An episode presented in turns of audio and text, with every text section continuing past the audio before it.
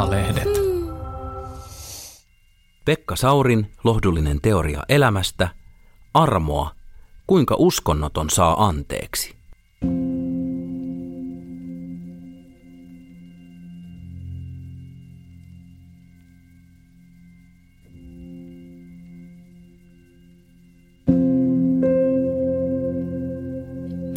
Moi, tässä on Pekka Sauri. Tuloillaan on sarjassa Pekka Saurin lohdullinen teoria elämästä jakso viisi. Armoa, kuinka jumalaton saa anteeksi. Tämä kysymys on mulla noussut esiin varmasti nyt tässä elämän viime kierroksella takakaarteessa tai ennen tätä legendaarista viimeistä vesihautaa. Kun rupeaa sitten miettimään, että mitä, mitä kiviä rinkkaan on jäänyt, jotka tekee elämän raskaammaksi. Erityisesti nyt näillä lentomaileilla, kun nythän pitäisi olla tämmöinen niin kuin vanhuuden seesteisyys kangastelemassa edessä. Eikä se koskaan sellaista ole, tai ainakaan mulla. Että se onnea kaikille, joilla vanhuus on seesteinen ja kevyt, mutta kyllähän mä joudun kamppailemaan kaiken aikaa. Mitä enemmän vuosia kertyy niiden ikään kuin keskeneräisten asioiden kanssa. Ja se on aika hurjaa, kun semmoisia saattaa nousta niin kuin todella varhaisilta vuosilta. Lähtien siitä, että, että kun nyt on koulukiusaamisesta puhuttu niin kuin paljon viime vuosina aivan aiheesta, niin mulla, mua rupesi kaihertaa niin semmoinen asia, että mä oon varmaan kiusannut yhtä tyyppiä koulussa, kun mä olin tyyliin kolmetoista. Ja mä en silloin edes ajatella, että mä olisin kiusannut sitä, mutta jälkeenpäin ajattelin, että se oli niin selkeätä kiusaamista. Enkä mä nyt mene tähän sen ihmeellisen, mutta nyt esimerkkinä, esimerkkinä siitä, että miten ikään kuin menneet omat vääryydet nousee, nousee sitten loppukaarteessa ihmeellisesti tai yllättävästi, suorastaan vähän niin kuin pelottavalla tavalla esiin. Ja tämä on mulle sillä tavalla herkkä ja elämänmittainen kysymys, että mä olen tyypillinen ateisti. Ja mun ateismi ei ole minkäänlainen kuin ismi tai aatos, vaan se perustuu siihen, että multa puuttuu jumalasuhde, henkilökohtainen jumalasuhde, joka puolestaan perustuu siihen, että multa puuttuu henkilökohtaiset jumalakokemukset, uskonnolliset kokemukset. Ja voisin kuvitella, että aika monella uskonnollisuus perustuu niin kuin johonkin henkilökohtaiseen jumalasuhteeseen, henkilökohtaisiin jumalakokemuksiin, jotka joiltakin vaan puuttuvat, ja mä olen yksi niistä, joilta ne puuttuvat. Eikä niitä synny nappia painamalla. Kyllä mä uskon, että ne joko tulevat tai eivät tule. Totta kai se voi johtua monesta asiasta, perhetaustasta, ympäristöstä, milloin nyt saattaa mistäkin johtua, erilaisista kokemuksista. Mutta mä nyt kuulun siihen ryhmään, jolta tämä henkilökohtainen jumalasuhde puuttuu. Eikä se ole kysymys yrityksen puutteesta, ja mun varhaisimpia kokemuksia aiheeseen liittyen, joka ei ole suinkaan niin kuin jumalakokemus muuten kuin korkeintaan mutkan kautta. Mä olin varmaan pari kolme vuotias, kun mä muistan selkeästi tänä päivänäkin, että mun käsitys taivaan isästä, A K A Jumala, oli Emil Wikströmin Kivimiehet rautatie, Helsingin rautatieaseman julkisivussa. Kaikki tietää nämä Kivimiehet, joita V R on käyttänyt menestyksellisesti mainonnassaan. Jylhät,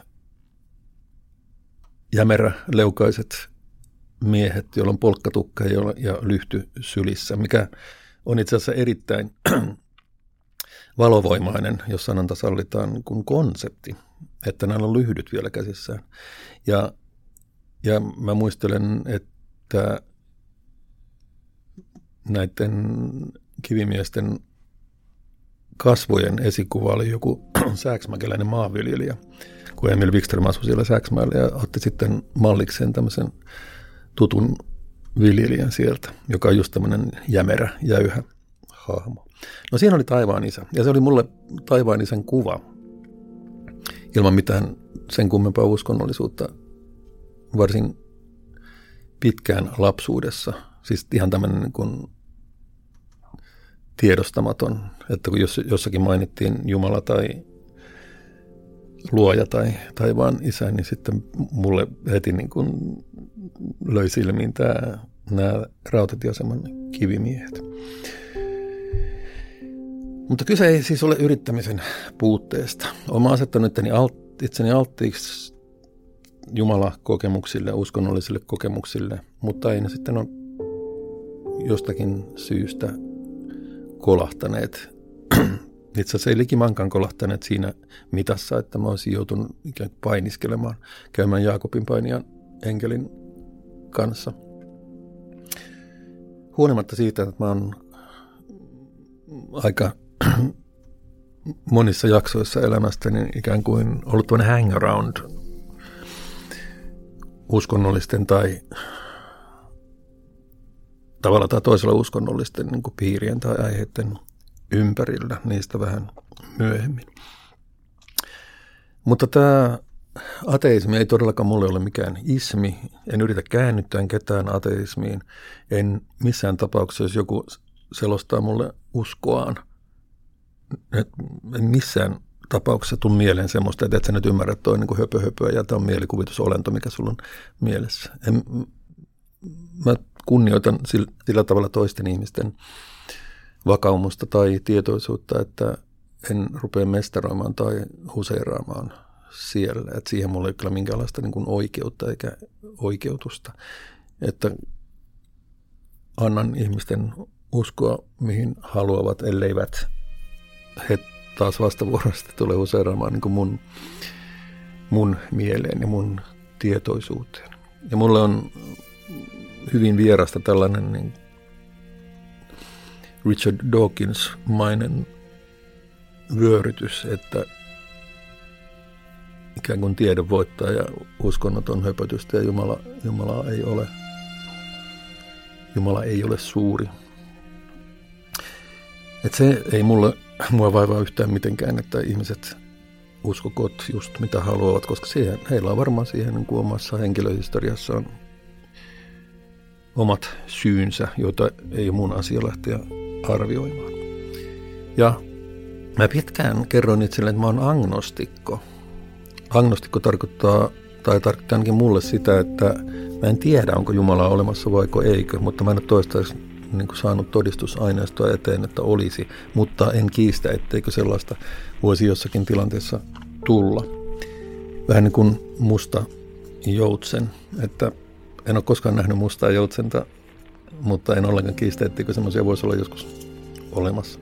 Tämä itse asiassa kaatui tämä musta joutsen vertaus siihen, että mä löysin itsestäni vanhoja valokuvia, missä mä olen pikkuskidinä Aulangon luonnonpuistossa Hämeenlinnassa Joutsenlammen rannalla ja syötän leivänmuruja mustalle joutsenelle. Mä oon ollut silloin varmaan niin tyylin neljä.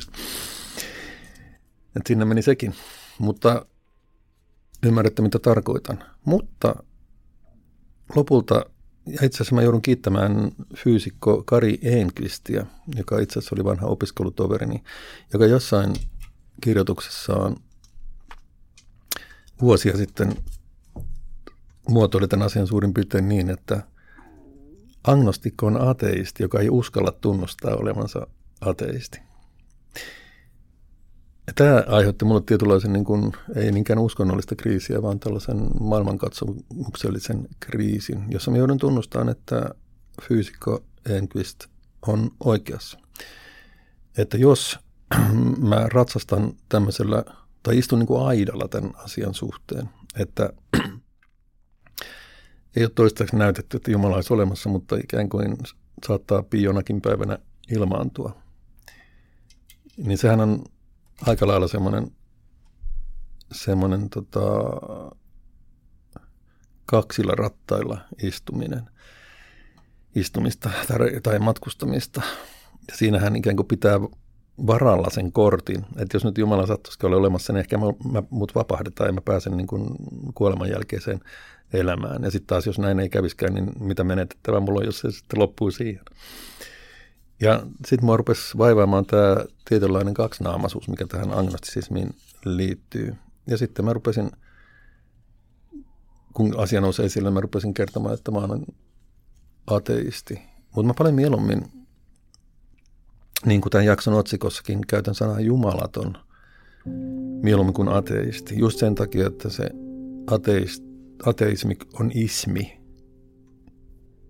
Ja sitten joutuu siihen, siihen niin kuin hetteikköön, että tota, ateismihän on ikään kuin uskonto siinä, missä niin kuin mikä tahansa uskonto. Ei se ole näin. Ei, ei jonkun niin kuin uskon poissaolota ole mikään niin kuin aate. Eikä se mullakaan ole mikään aate, vaan se perustuu siihen, että mä olen jumalaton. Ja tietysti sana, sanaan jumalatahan liittyy paljon erilaisia merkityksiä.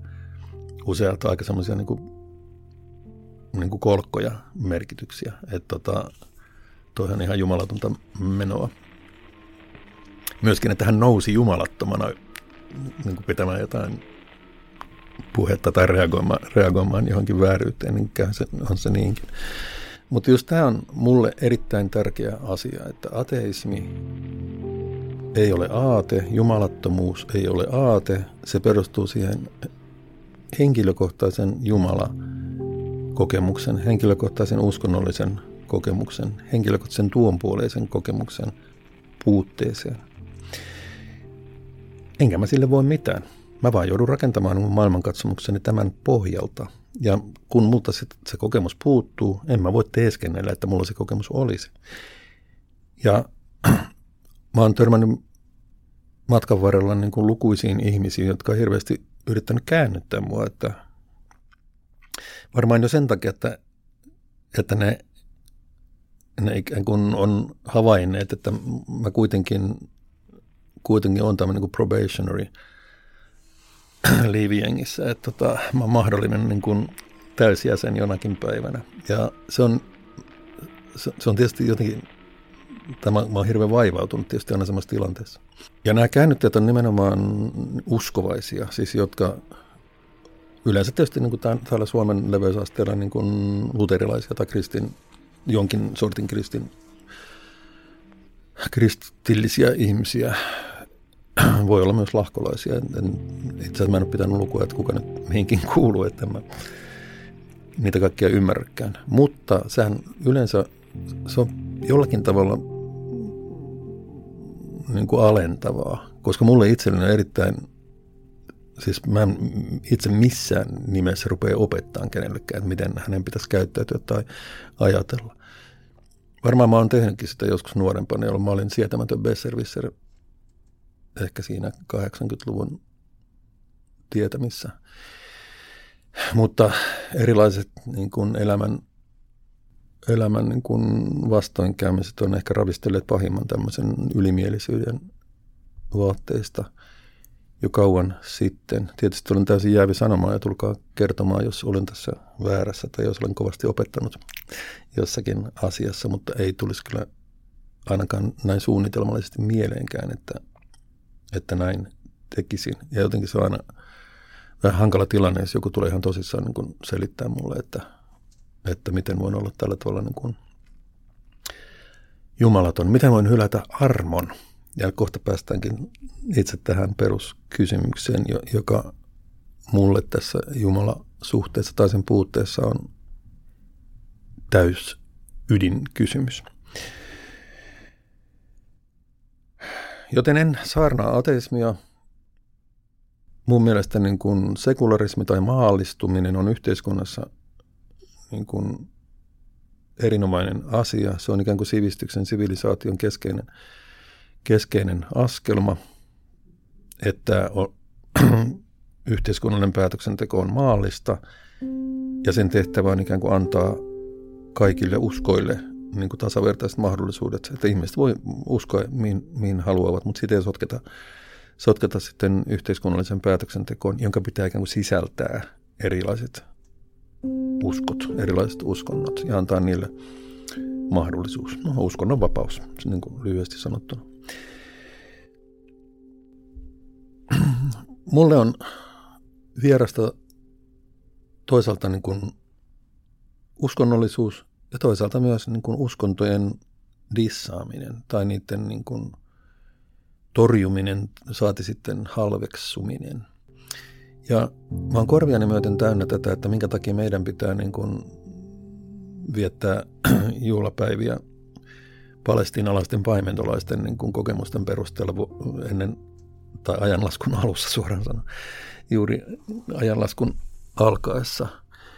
No mun mielestä tämä, tämä vastaväite ei ole erityisen hyvä, koska jos nyt oletetaan, että on olemassa joku Jumala ja Jumalan poika on ilmestynyt maan päälle, niin jossakin se kai on ilmestynyt maan päälle.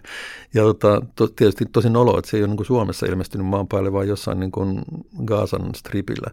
Että tota, totta kai se on, se on niin kuin kaukana. Mutta jossakin sen on täytynyt olla, eikä tämä, tämä mua sinänsä, sinänsä häiritse. Ja se selittää tietysti paljon näistä uskonnollisista perinteistä, mitä meillä on, että ne on peräisin sitten niistä kirjoituksista, joita siellä päin on sitten eri ihmiset tehneet ja varmaan niin kuin keränneet kirjoituksia niin kuin kansanperinteenä ja niin edespäin. Ei, tämä, tämä ei ole mulle erityisen kiinnostavaa. Mutta se, mikä tietysti on aina kiinnostavaa, että kun mä olen no melkein aikuisen ikäni, tai jos en nyt ihan, niin melko lailla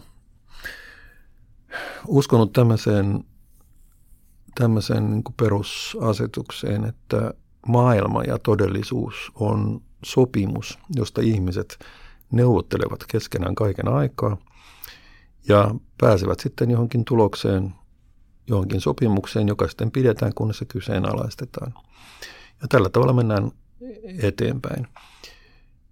Kaikesta ei neuvotella kaiken aikaa, mutta jostakin neuvotellaan koko ajan ja koko sivilisaation, ihmiskunnan tietoisuuden historia perustuu nimenomaan tähän, että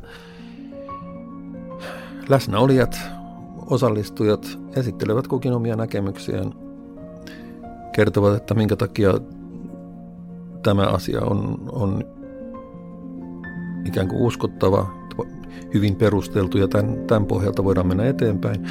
Muut voi kiistää sen, muut voi esittää omia vaihtoehtojaan. Sitten keskustelu jatkuu, kunnes sitten ihanteellisessa tapauksessa, täydellisessä keskustelutilanteessa sitten huonommin perustelut, ehdotukset jää tiepuoleen ja sitten lopulta valitsee yksimielisyys siitä, että tämä vaihtoehto on nyt paras ja muita vaihtoehtoja ei enää ole jäljellä.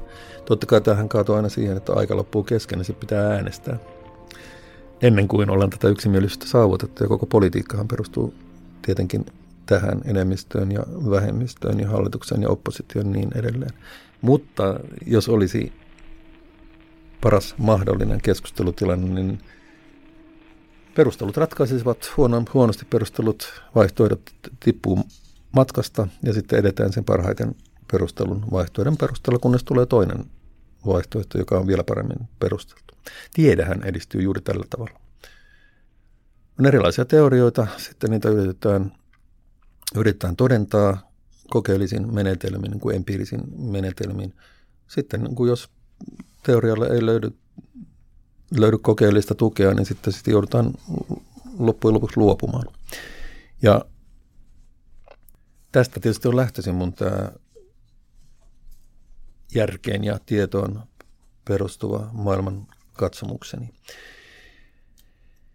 Ja tähän asti kaikki hyvin, siis sillä rajoituksella, että eihän tämä koskaan toteudu siis täydellisenä, mutta tämä on ollut mulle sellainen, sellainen elämän niin kuin perusrakenne, joka on ohjannut mun ajatteluani ja, ja tekemisiäni ja, ja yhteiskuntaan vaikuttamisen yrityksiäni. Ja totta kai siihen liittyy tärkeänä osana se, että kaikille annetaan myös mahdollisuus osallistua tähän yhteiseen keskusteluun, mihin liittyy tietysti, tietysti kaikki niin kuin hyvinvointivaltion palvelut, koulutus, yhteinen peruskoulu ja kaikkea tätä, että ihmisillä annetaan välineet osallistua yhteiseen keskusteluun niin pitkälle kuin mahdollista. Sekin on tietysti niin kuin ihanne, joka ei täydellisenä tule koskaan toteutumaan niin kuin lukemattomista erilaisista syistä, osittain myöskin ihmisten omista valinnoista, jotka saattaa johtaa niin kuin ongelmiin ja niin edelleen. Mutta joka tapauksessa näin. Mutta, ja nyt tulemme sitten varsinaiselle reunalle. Jos nyt oletetaan, että ihmisten maailma olisikin tällainen jatkuva neuvotteluprosessi, johon kaikille tulisi taata mahdollisuus osallistua niin tasavertaisin mahdollisuuksin kuin suinkin, riittääkö se? Ja tämä mun näkemys perustuu ikään kuin siihen, että ihmisen toiminta olisi aina tietoista. Ja että se perustuisi tällaisiin tietoiseen, tietoisiin sopimuksiin, jotka on tehty ääneen lausutussa keskustelussa, jossa ihmiset asettavat omat näkemyksensä niin kuin punnittaviksi. Tätä on tietoisuuden muodostuminen. Mutta onko tietoisuus kaikki? Ja mä arvan, että tässäkin niin kuin väsykäksi, siis joutunut pehmentämään tätä järkeen ja tietoon ja yhteiseen sopimiseen perustuvaa maailmankatsomustani sillä, että eihän uskonnot ole mihinkään maailmasta ollenkaan hävinneet. Ja tämä mun edustama näkemys on loppujen lopuksi aika niin kuin vähemmistöläinen, jos katsoo koko maailman asujamistoa. Ja on varsin suuri osa ihmiskuntaa, joille uskonnot, uskontojen mukaan eläminen, uskontojen kunnioittaminen on erittäin tärkeässä asemassa. Ja, ja totta kai viime vuosina on tietenkin islam ollut tässä voimakkaasti esillä monista erilaisista syistä, nimenomaan Euroopassa, koska no, siihen liittyy pakolaisuus ja terrorismi ja mitä kaikkea nyt onkin. Sen takia se on ollut kovasti, kovasti esillä, nämä kulttuurien yhteentörmäykset, uskontojen tai uskonnon ja uskottomuuden yhteen, uskonnottomuuden yhteentörmäys, uskottomuus lipsahti. Niin, ja, mutta sehän on vain yksi uskonto. Ja tota, aivan riittävästi on maita ja kulttuureita, joissa muutkin uskonnot voi olla erittäin vahvassa asemassa. Intiassa nyt on, siellä on suorastaan tällainen niin kuin hindu-hegemonia menossa nykyisen pääministerin johdolla. Ja, ja kyllä näissä kristillisissäkin perinteissä, katolisuudessa ja tässä protestantismissakin ja vielä siihen kun liittää erilaiset niin kuin lahkolaisuudet, kuten esimerkiksi U S A:ssa voimakkaasti, voimakkaasti on vaikuttaneet, niin kuin ollaan havaittu, että näissä U S A:n presidentinvaalikeskusteluissa ja sen jälkeenkin.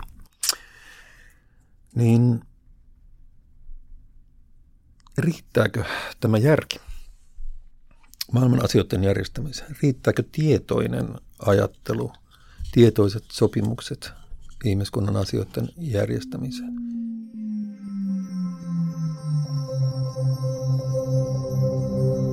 Kuuntelet Pekka Saurin lohdullinen teoria elämästä -podcasti. Ja tähän väliin pieni mainoskatko.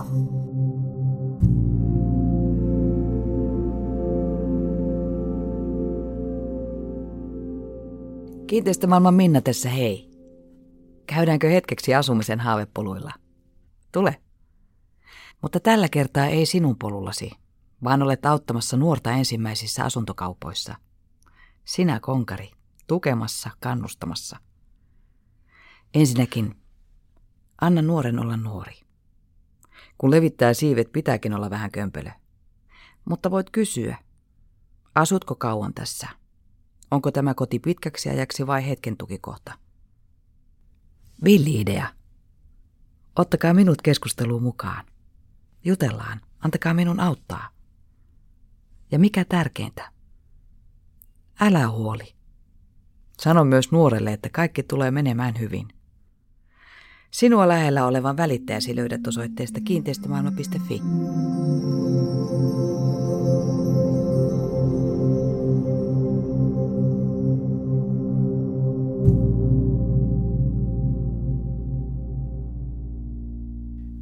Ja tarvitaanko siinä kuitenkin, onko se väistämätöntä, että ihmiskunta tarvitsee myös uskontoja ja uskonnollisia perinteitä, jos ei nyt muita, ikään kuin yhteiskuntien pitämiseen kasassa, siis kulttuurien pitämiseen kasassa. Vastaako tämä järjen valtakunta, jota mäkin olen ollut tässä niin kuin suorastaan ristiretkeläisenä edistämässä, riittääkö se vastaamaan kaikkiin niihin kysymyksiin, kaikkiin niihin tarpeisiin, joita, joita ihmisillä eri puolilla maailmaa on. Ja tähän on useampikin näkökulma. Yksi on tietysti tämmöinen historiallinen näkökulma, että kun ihmiskunta, sivilisaatio etenee historiassa, niin tämä valistuksen aatos, tiedon, tutkimuksen, tieteen, tieteen voima, se tulee vahvistumaan ja yhä suurempi osa ihmisistä tulee mukaan tähän mun, mun ihanteellisen yhteisen sopimisen, yhteisen neuvottelun maailmaan, jota vielä tämä maailman pieneneminen teknologian edistyessä kaiken aikaa kun kiihdyttää. Etenkin kun viestintävälineiden, viestintäalustojen kehittyessä niin, että me voidaan keskustella sujuvasti reaaliajassa niin kuin maailman eri puolilla asuvien ihmisten kesken. Keneltäkään kysymättä ja kenenkään sitä valvomatta. Tämä kaikki näyttäisi viittavan siihen suuntaan, että se järjen voitto on päivä päivältä lähempänä.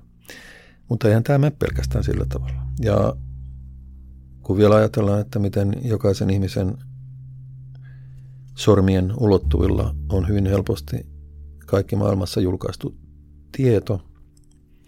Jokaisella on mahdollisuus levittää omia näkemyksiään muutamalla sormen näpäytyksellä. Tämähän myöskin antaa tilaa yhä enemmän niin kuin tällaisille uskomuksille, jotka eivät liity. eivät liity sitten tutkimukseen tai tietoon, tieteeseen. Ja nämähän on koko ajan meillä niin kuin edessämme. Kaikki ne, nyt pandemian aikana rokotuskriittisyys ja kaikki ne salaliittoteoriot, mitkä, mitkä on liittynyt niin kuin koronarokotuksiin, että mitä kaikkea niin kuin viisi G-sirviä siellä asennetaan niin kuin samaan aikaan. Kaikki tämä ikään kuin tiedon ja viestinnän avautuminen on johtanut myös siihen, että tällaiset perustelemattomat näkemykset, tunteeseen, uskomuksiin perustuvat näkemykset on myöskin saaneet enemmän tilaa. Ja mitä puuttuu tieteellisestä maailmankatsomuksesta? Siitä tietysti puuttuu,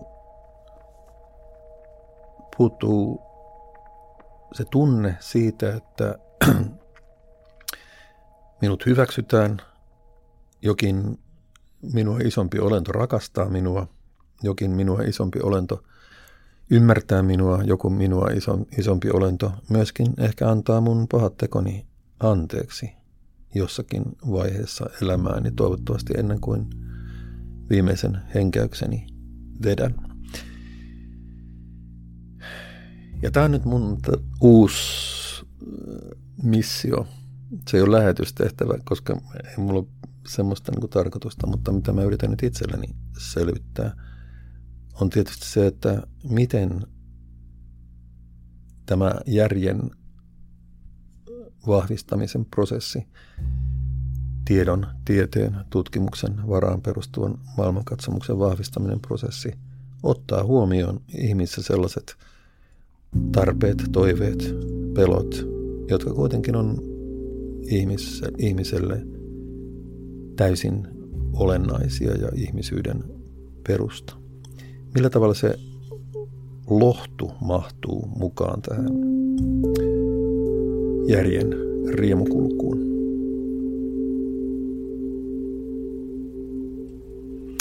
Ja tähän teistä liittyy tämä kun kiihkoateismi, jota jotkut, jotkut tiedemiehetkin on harrastaneet, jossa halutaan nimenomaan korostaa sitä, että Jumalan olemassaololla ei ole mitään järjellistä perustetta, niin kuin ei tietenkään olekaan. Mutta onko heillä tarjota mitään näihin, näihin ihmiseen, ihmisen keskeisiin tarpeisiin ja toiveisiin ja pelkoihin sitä odotellessa? Ja nyt ruvetaan olemaan varmaan aika ison niin kuin tehtävän äärellä, mutta se mitä mä nyt yritän itselleni selvittää on, että millä tavalla maailmankatsomuksessa, tai jos halutaan niin kuin tällaista maailman jatkuvasti, planeetan jatkuvasti pienentyessä, jos halutaan niin kuin tavoitella tällaista globaalia maailmankatsomusta, millä tavalla siihen voidaan saada mukaan ihmisen iäiset toiveet, tarpeet, haaveet ja pelot sillä tavalla, että ne ei olisi ristiriidassa tämän, tämän yhteiseen sopimiseen tai neuvotteluun perustuvan maailmankatsomuksen kanssa. Ja uskonnollisuudessa on paljon erittäin hyvin ymmärrettäviä ulottuvuuksia. Yksi on tietysti tämä lupaus iankaikkisesta elämästä, joka moneen uskontoon liittyy. Tässä vaiheessa sisältö, tai ei sisältövaroitus, vaan disclaimeri, että olen hyvin tietoinen siitä, että on uskontoja monen lähtöön, ja tämä se vanha tai uustestamentillinen perinne, mitä, mikä meille on kaikkein tutuinta, niin se ei suinkaan ole ikään kuin ainoa, ainoa joka, joka lupaa kuoleman jälkeistä elämää, mutta on myöskin sellaisia, jotka ei sitä välttämättä lupaa tai, tai ei pidä sitä tämmöisenä perussanomana. Ja sehän on hyvin ymmärrettävää. Jos, tää, jos me vaelletaan täällä niin kuin kyynelten laaksossa, otsamme hiessä pitää meidän leipämme ansaitseman. Vaatimukset tuntuu koko ajan kasvavan. Merkitys ja mieli näyttää koko ajan niin kuin hapertuvan, jos onni karkaa meiltä kerran toisensa jälkeen, ja onni, onnen tavoittelu ei näytä koskaan johtavan tulokseen. Niin ei se nyt kyllä iso ihme ole, että usko siihen, että tämän kärsimyksen jälkeen on odotettavissa sitten parempi elämä, jossa sitten meidät palkitaan, niin kun meillä annetaan kaikki se, mitä meiltä on täällä jäänyt saamatta, ja se kärsimys, jonka keskellä me täällä pinnistellään, se lopulta päättyy. En pidä tätä mitenkään kuin hämmästyttävää. Ja tietysti tähän liittyy paljon kaikenlaista viisastelua, että kun tähän kuuluu, niin usko, uskonnottoman tai jumalattoman kuuluu sanoa siihen, että, että kannattaa niin kun odottaa kuoleman jälkeistä elämää, niin sitten kannattaa tietysti kysyä, että onko elämää ennen kuolemaa. Mikä on tietenkin niin kuin erittäin, erittäin niin kuin vahva huomautus. Ja tietenkin tämän järjen valtakunnan tulee totta kai niin sanoa. Ja siihen liittyy just se, että ihminen syntyy, ihminen elää, ihminen kuolee, ja that's it. Ei, ei ole mitään muuta. Ja jos meistä jotakin jää, niin se jää, niistä, se jää niinä muistoina, mitä me ollaan jätetty sitten lähimmäisille tai muille ihmisille. Ehkä jonain dokumentteina, mitä me ollaan jälkeen jätetty kirjo- kirjoitusta ja puhetta, kuten tämäkin monologi muuten, jota ehkä kuunnellaan jossakin astraali tähti sumun toisella puolella niin kuin toisessa ajassa ja paikassa joskus tulevaisuudessa, sanoi hän toiveikkaasti.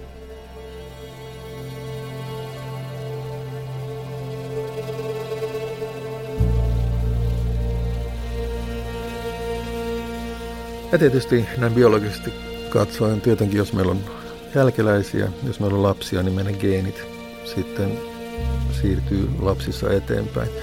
Mutta sekin on vähän sellainen, että siis mä en ainakaan ole osannut hirveästi juhlia sitä, että kylläpä minä nyt geeneissäni tässä ja jatkan. Varsinkin kun ei välttämättä omat, omat jälkeläiset ei välttämättä ollenkaan niin toteuta niitä ihanteita, mitä mä, mä olen itse, itselleni asettanut. Se, se niistä geeneistä sitten, että eipä, eipä näytä niin kuin kovin pitkälle niin kuin toimivan tämä geeni, geenihomma, koska tietenkin oli geeneissä sitten mitä hyvänsä, niin totta kai siis se ympäristö, missä lapset kasvaa, missä elää, niin tietenkin tota,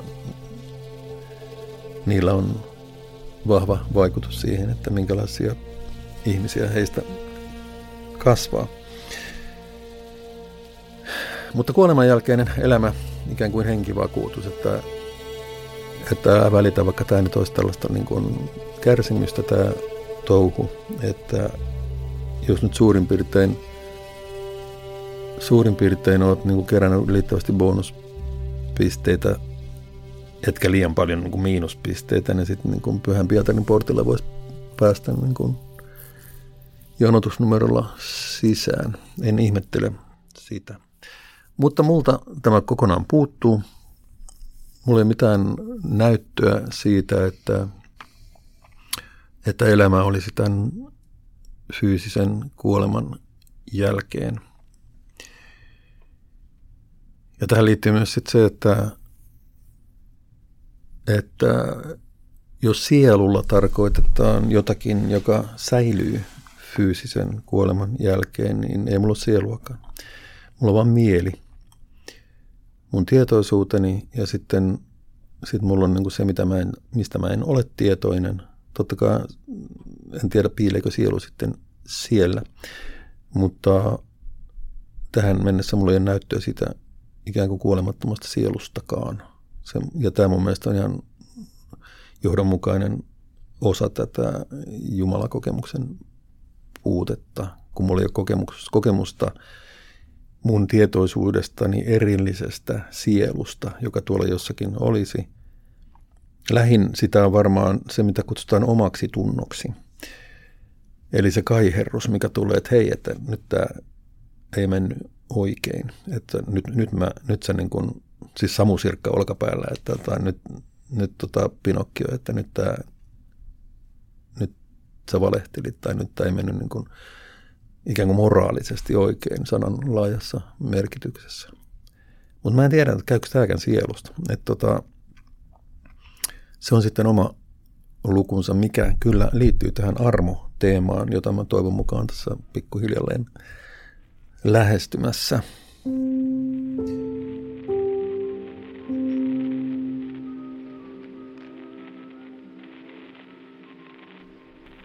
Tähän liittyy vielä sekin asia tähän jumalattomuuteen tai uskonnottomuuteen, että mä ymmärrän uskonnolliset perinteet kulttuurina. Ne on kulttuuriperintöä ihan riippumatta siitä, sisältyykö siihen se Jumala-suhde.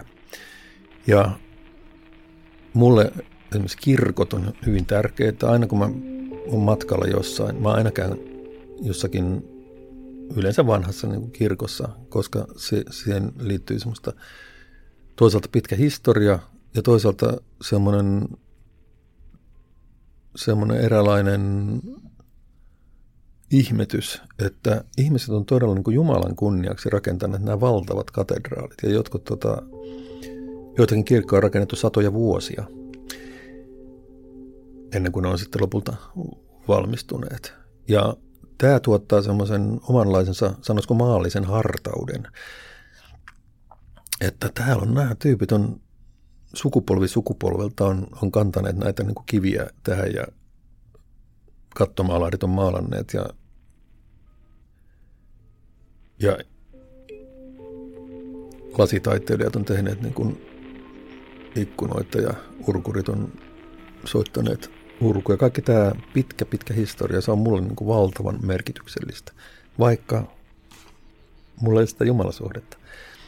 Ja joskus mä oon ajatellut, että onko tämä nyt jotenkin niin kuin, tämäkin semmoista niin kuin kaksilla rattailla ajamista, mitä mulle oli se agnostisismi, eli se, että en, mulla, en tiedä, että onko Jumala olemassa, mutta pidetään nyt ovea raulaan niin kuin NATO-optiota. Että tota, et onko tämä samanlaista, että kun mä niin kuin vaan väistän näiden kulttuuristen elämysten, sen uskonnollisen historian, että onko sekin tällaista niin kuin kaksinaamaisuutta. Mutta mä en usko. Mä en usko siihen ollenkaan, koska ne, ne elämykset on kuitenkin mulle tärkeitä aivan ilman sitä Jumala- tai uskontokokemusta, vaan se on ikään kuin kulttuurihistoriaa, joka on sinänsä erittäin vahvaa ja voimakasta elämystä. Ja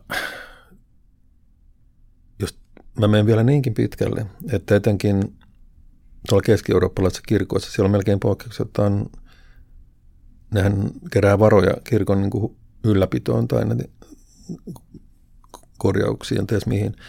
Ne myy, myy kynttilöitä, jotka voi sitten asettaa palamaan sitten erilaisiin telineisiin, usein niin kuin jonkun pyhimyksen kuvan eteen suorastaan.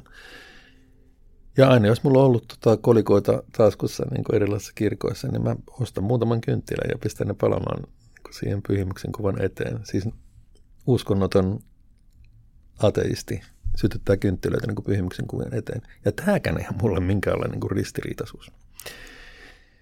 Ja sen takia nämä keskustelut suvivirrestä niin kuin suomalaisten koulujen kevätjuhlissa, jotka taas on muuten ollut esillä tässä kuntavaalien alla, siis nämä kysymykset siitä, että saako suvivirta laulaa. No totta Mooses saa. Että sehän, sehän on paljon muuta kuin, kuin mikään niin kuin virsikirjan virsi. Koska jokaisella meistä siihen suvivirteen liittyy niin paljon erittäin isoja lapsuuden kokemuksia niin kuin koulujen päättäjäisistä lähtien. Ei ole mitään tekemistä minkään uskonnollisuuden kanssa. Totta kai jollakin voi olla. Eihän siinä mitään. Mutta suuri osa siitä kokemuksesta, mikä liittyy johonkin suvivirteen, että me itketään silmät päästämme meidän omien lasten kevätjuhlissa, etenkin jos ne siirtyy niin kuin ala-asteelta ylö, yläasteelle tai eteenpäin, eteenpäin sieltä, että siihen li, li, liittyy vielä tämmöinen kuin jäähyväis, jäähyväiset tietylle niin kuin lapsen elämänvaiheelle ja tietysti jäähyväiset tietysti yhdelle omallekin elämänvaiheelle. Niin on se nyt kyllä aika ihmeellistä, jos ihmiset ei saa itkeä suvivirta laulaessaan niin kuin koulujen kevätjuhlissa. Eikä mun mielestä ei ole millään tavalla mikään uskonnollinen kysymys. Ja senä, senä voi järjestää sillä tavalla, että ne, jotka ei halua osallistua sen, niin sitten ei osallistu. Että eihän siinä nyt sen ihmeellisempää ole. Ja näinhän tietysti on niin kuin jo järjestettykin, että on sitten vaihtoehtoisia seremonioita niille. Mutta tota, tämän Tämä on mulle äärimmäisen tärkeä asia, että maailmanhistoria, ihmiskunnan historia on suurelta osin kun uskontojen historiaa, kaikki ne arkkitehtuureineen ja musiikkeineen ja kuvataiteineen ja niin edelleen. Ja siitä voidaan saada erittäin merkittäviä elämyksiä irti täysin ilman sitä henkilökohtaista jumalasuhdetta tai henkilökohtaista uskonnollisuuden kokemusta, josta ne tietenkin ovat kummunneet. Mutta se on osa meidän sivilisaation kehitystä, että se oli se vaihe ihmiskunnan historiassa, eurooppalaisuuden historiassa. Siitä on muistomerkkejä paljon jäljellä ja niihin muistomerkkeihin liittyy paljon merkityksiä, joista, joiden torjuminen vähentää meidän ihmisyyttämme ja vähentää meidän, meidän iäisyyden kokemustamme. Iäisyys tämmöisessä maallisessa mielessä, vaikka siinä Jumalaa ei ajanottajana siinä iäisyydessä pitäisikään. Ja jos nyt vielä hehkutetaan näitä ikään kuin ei-uskonnollisia, uskonnollisia kokemuksia, joita mulla on runsaasti, niin mua kiinnostaa esimerkiksi kirjallisuudessa sellaiset hahmot, jotka, jotka on myöskin joko kääntyneet, siis kääntyneet niin kuin tämmöistä ateismista tai agnostisismista uskonnollisuuteen. Näitähän on kuin Hurumykky, kirjallisuudesta löytyy näitä paljon, niin kuin Graham Greeneistä alkaen. Ja mun todennäköisesti näiden suomalaisten klassikkojen ohella niin kuin merkityksellisin maailmankirjallisuuden tuotos on Evelyn Waugh, englantilaisen kirjailijan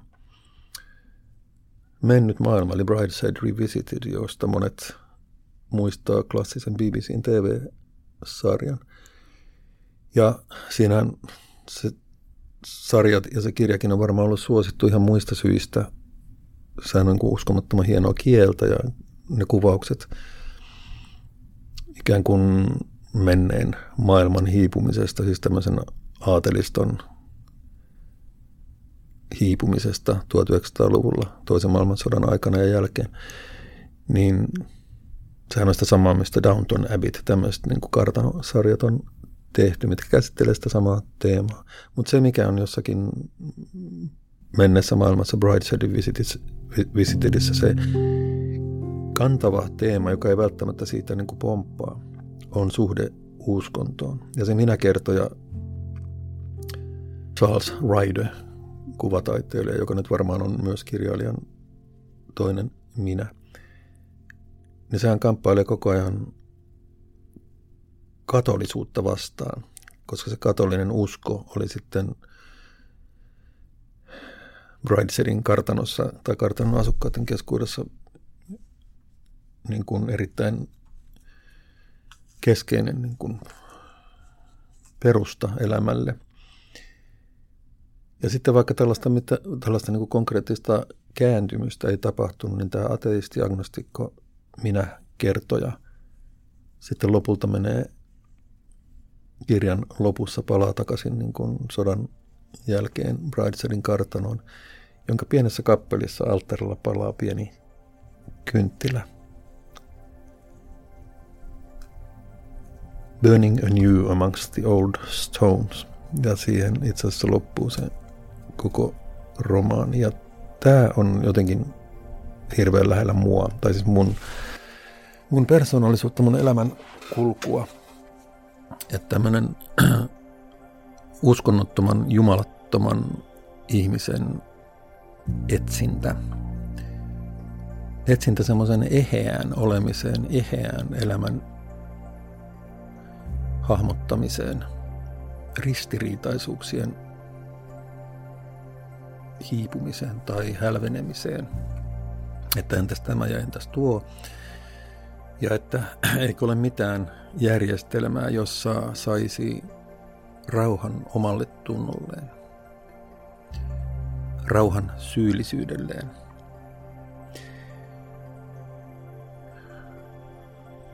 Tätä teemaa nyt tässä lähestyn, koska siinä tässä on on viime kädessä kuitenkin kysymys armosta ja armottomuudesta, anteeksi annosta ja syntien sovituksesta, pahojen tekojen sovituksesta.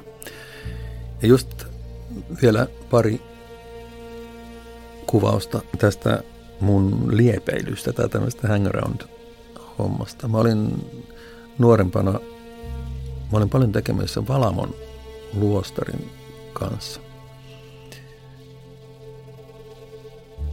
Lähinnä sen takia, että nykyinen emerituspiispa Ambrosius oli mun kaveri, ja se Ambrosiushan pystytti itse asiassa tämän nykyisen Heinäveden Valamon luostarin ja rakennutti sinne uudet kirkot ja kansanopistot ja kaikkea tätä näin.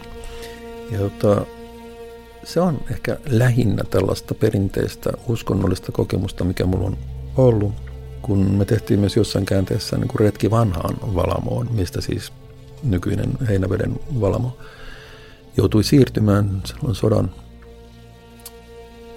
sodan aikana, jo talvisodan aikana itse asiassa. Ja tota, me käytiin siellä sitten ekskursiolla joskus kahdeksankymmentäluvun lopulla, siis vielä Neuvostoliiton aikana. Ja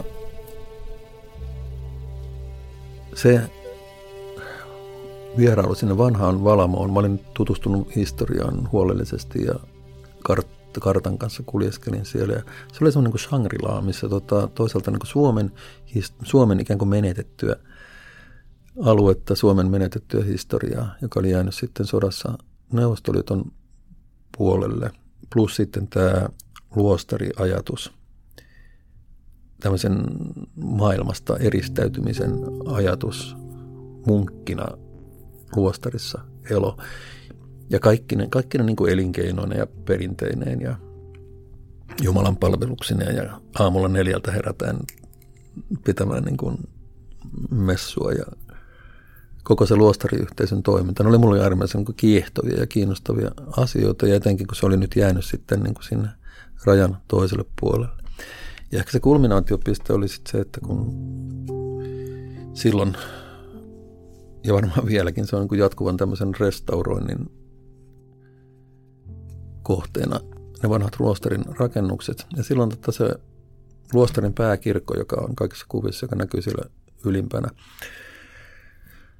siellä pääsaarella, ja sen torni näkyy kaikista ylimpänä. Silloin se torni oli niin rakennustelineiden peitossa, ja sinne kirkkoon ei päässyt sisään, kun se oli remontissa. Mä kiipäsin niitä rakennustelineitä pitkin ulkopuolelta, niin kuin Valamon pääkirkon, luostarin pääkirkon torniin sinne ylös, ja katselin sieltä niin kuin Sortavalan saaristoon ja toiselle puolelle niin kuin Aunuksen puolelle, ja laatukka kimmelsi ympärillä. Ja meillä oli siellä mukana tällä reissulla tämmöinen pastori Arvi Karpov, joka oli ollut mukana talvisodan aikana pelastamassa niin kuin Valamon ikoneita sieltä vanhasta Valamosta ja kuljettamassa niitä sitten tänne Suomen puolelle. Ja tämä silloin jo iäkäs pastori, varmaan siirtynyt keskuudestamme jo kauan sitten, niin kertoi sitten niistä kokemuksistaan. Ja se oli sellaista niin kuin täysin maagista touhua, että tota, ihan riippumatta jälleen siitä Jumalan kokemusta tai uskonnollisesta ulottuvuudesta, niin tämmöisen niin kuin kulttuuritekona tai kulttuuriperintönä, niin nähdään ihan sellaisen, oli karvat pystyssä. Ja sitten kun joskus myöhemmin sitten uuden Valamon luostarissa kävin siellä kirkossa, kirkon tota, siellä jossain takaseinällä oli, ehkä vieläkin on, semmoinen kaappikello, joka oli pelastettu sieltä vanhan Valamon luostarista ja jollakin ihmeen rekikyydillä tuotu sitten sinne Heinävedelle. Ihan hiljasta se on suitsukkeiden tuoksu, ja sitten tikka, tokka, tikka, tokka, tikka, tokka. Tämä vanha, vanhan Valamon kello tikitti edelleen siellä niin kuin uutta aikaa yhtä verkkaisesti, kun se oli tikittänyt siellä, en tiedä missä se oli, jossain siellä vanhan Valamon luostarin tiloissa. Hitaasti tikitti. Ja tämä oli sellainen, niin kuin, tämä on ehkä niin kuin lähintä, mitä mä oon päässyt tämmöistä niin kuin henkilökohtaista uskonnollista kokemusta. Mutta sekään ei kiteytynyt miksikään niin kuin Jumala-elämykseksi tai Jumala-suhteeksi, vaan siihen liittyy paljon just tällaista kunnioitusta ihmisten uskoa kohtaan, joka sitten konkretisoituu jossakin luostarissa. Ja ehkä puhtaammalla sitten siinä, että ihminen vetäytyy maailmasta luostariin, niin kuin nämä munkit siellä teki. No sitten toinen oli Lintulan nunnaluostari, joka sekin siirtyi sitten sinne aika lähelle nykyistä uutta Valamoa sinne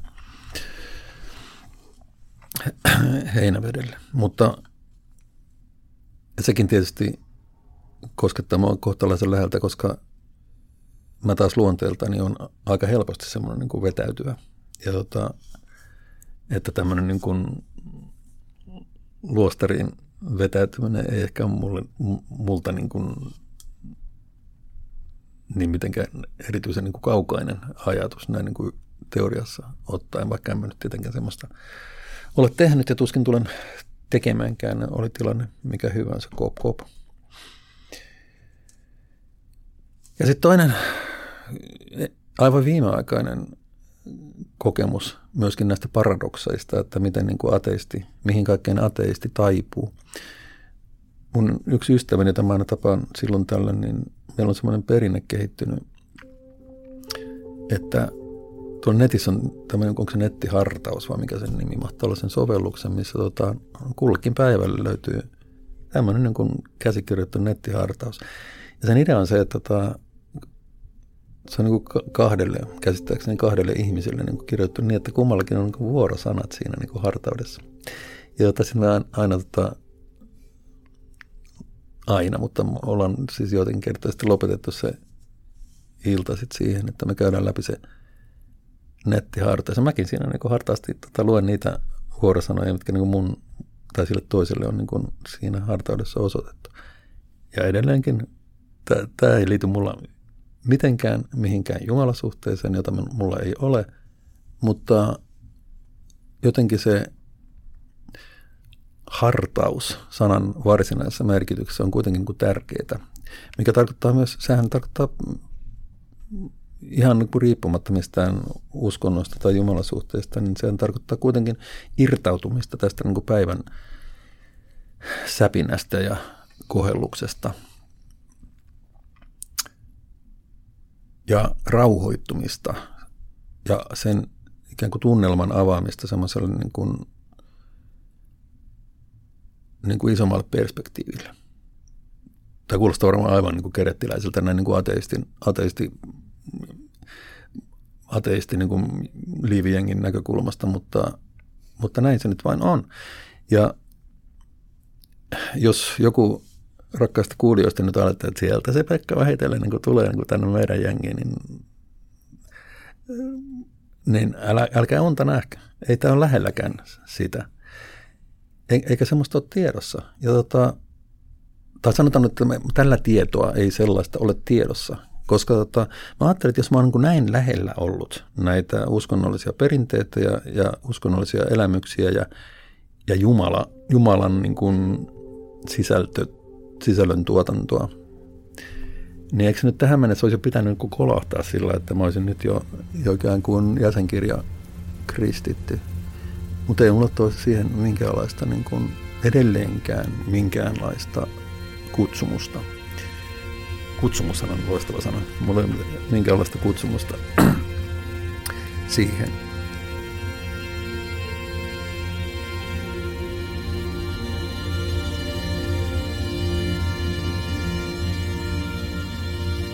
Pekka Saurin lohdullinen teoria elämästä, armoa, kuinka uskonnoton saa anteeksi.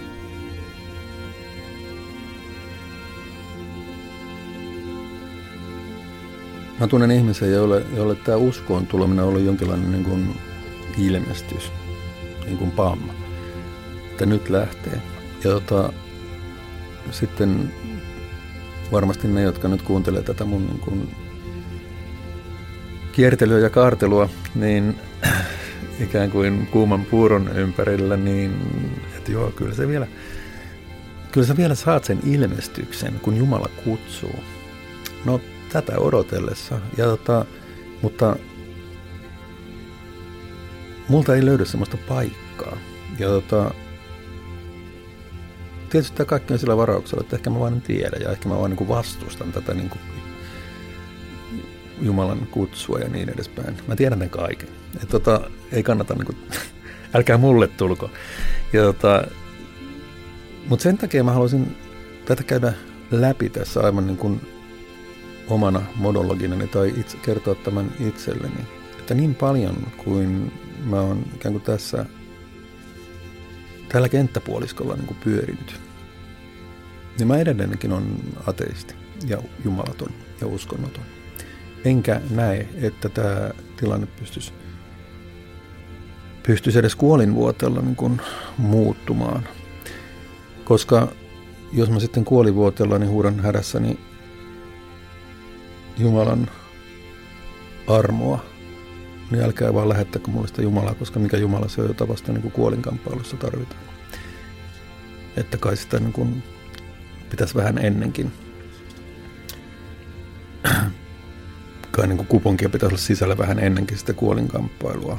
Että hyvähän se on sitten, jos tota, oot, oot niin kuin vaikka sietämättömässä tuskassa ja ahdistuksessa, niin hyvähän se on silloin niin kuin huutaa Jumalaa apuun, mutta eikö se ole silloin pikkusen myöhäistä?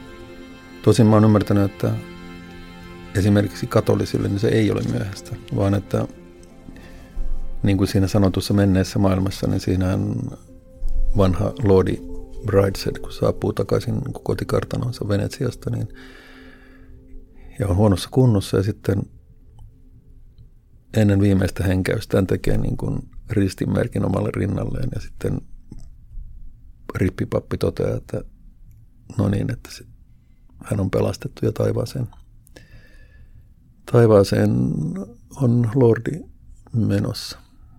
Mä en toistaiseksi ainakaan ole löytänyt itsestäni tätä, mutta mistä sen tietää? Totta kai jos ihminen on hirveässä tuskassa ja ahdistuksessa, niin kai sitä huutaa niin kuin mitä vaan.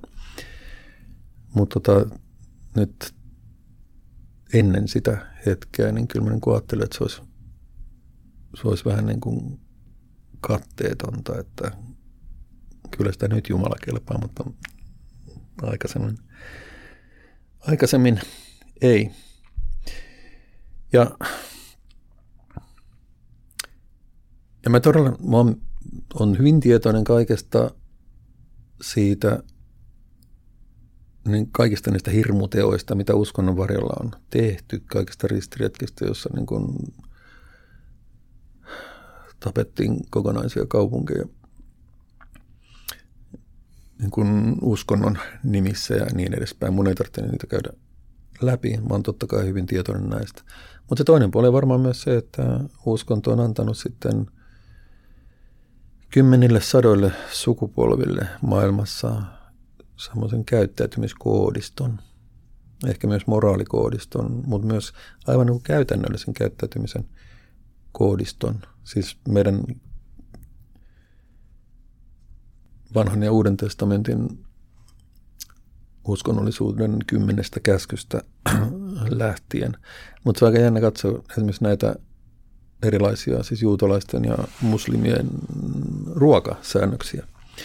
Jos katsoo, että mitä saa syödä ja mitä ei, niin kuin milloinkin, niin sitähän on tutkijat osoittaneet muun muassa, tai teori, teoretisoineet muun muassa, että ne on alun perin niin kuin hygieniasäädöksiä, tämmöisiä niin kuin elintarvikehygieniasäädöksiä, jotka sitten on muuttunut tällaisen niin kuin uskonnollisiksi pykäliksi. Ja jos katsoo niitä, niin kuin, mitä, mitä näihin usein sisältyy, näihin kosher- ja, ja halal-säädöksiin, niin niillähän voi olla oikein hyvät perusteet niin kuin tämmöisen elintarvikehygienia ja ikään kuin sairauksien estämisen kannalta. Mutta se on oma, oma lukunsa, mutta enkä ole mikään uskontososiologia, niitä löytyy maailmasta paljon, enkä yritä siinä, siinä teeskennellä minkäänlaista asian tuntemusta.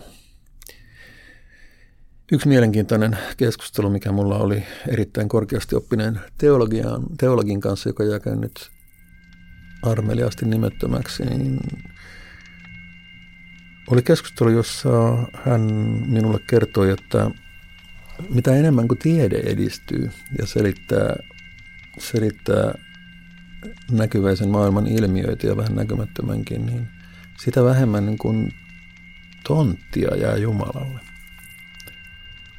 Ja olen tästä täysin niin kuin pöllämystynyt, että mitä ihmettä. Siis tämä on, tämä on niin kuin vielä teologi, ja se tulee selittää mulle, että niin kun, kun tiede edistyy, niin sitten Jumalan tontti niin kun vähenee.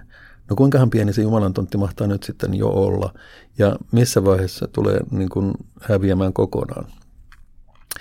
Varmaan kuinka pitääkö niin kun alkuräjähdys pystyä sitten selittämään kaikki ne ulottuvuuksineen, vai missä kohtaa se niin kun Jumalan tontti niin kun menee nollille, minkä jälkeen Jumala niin kun sanoo adios.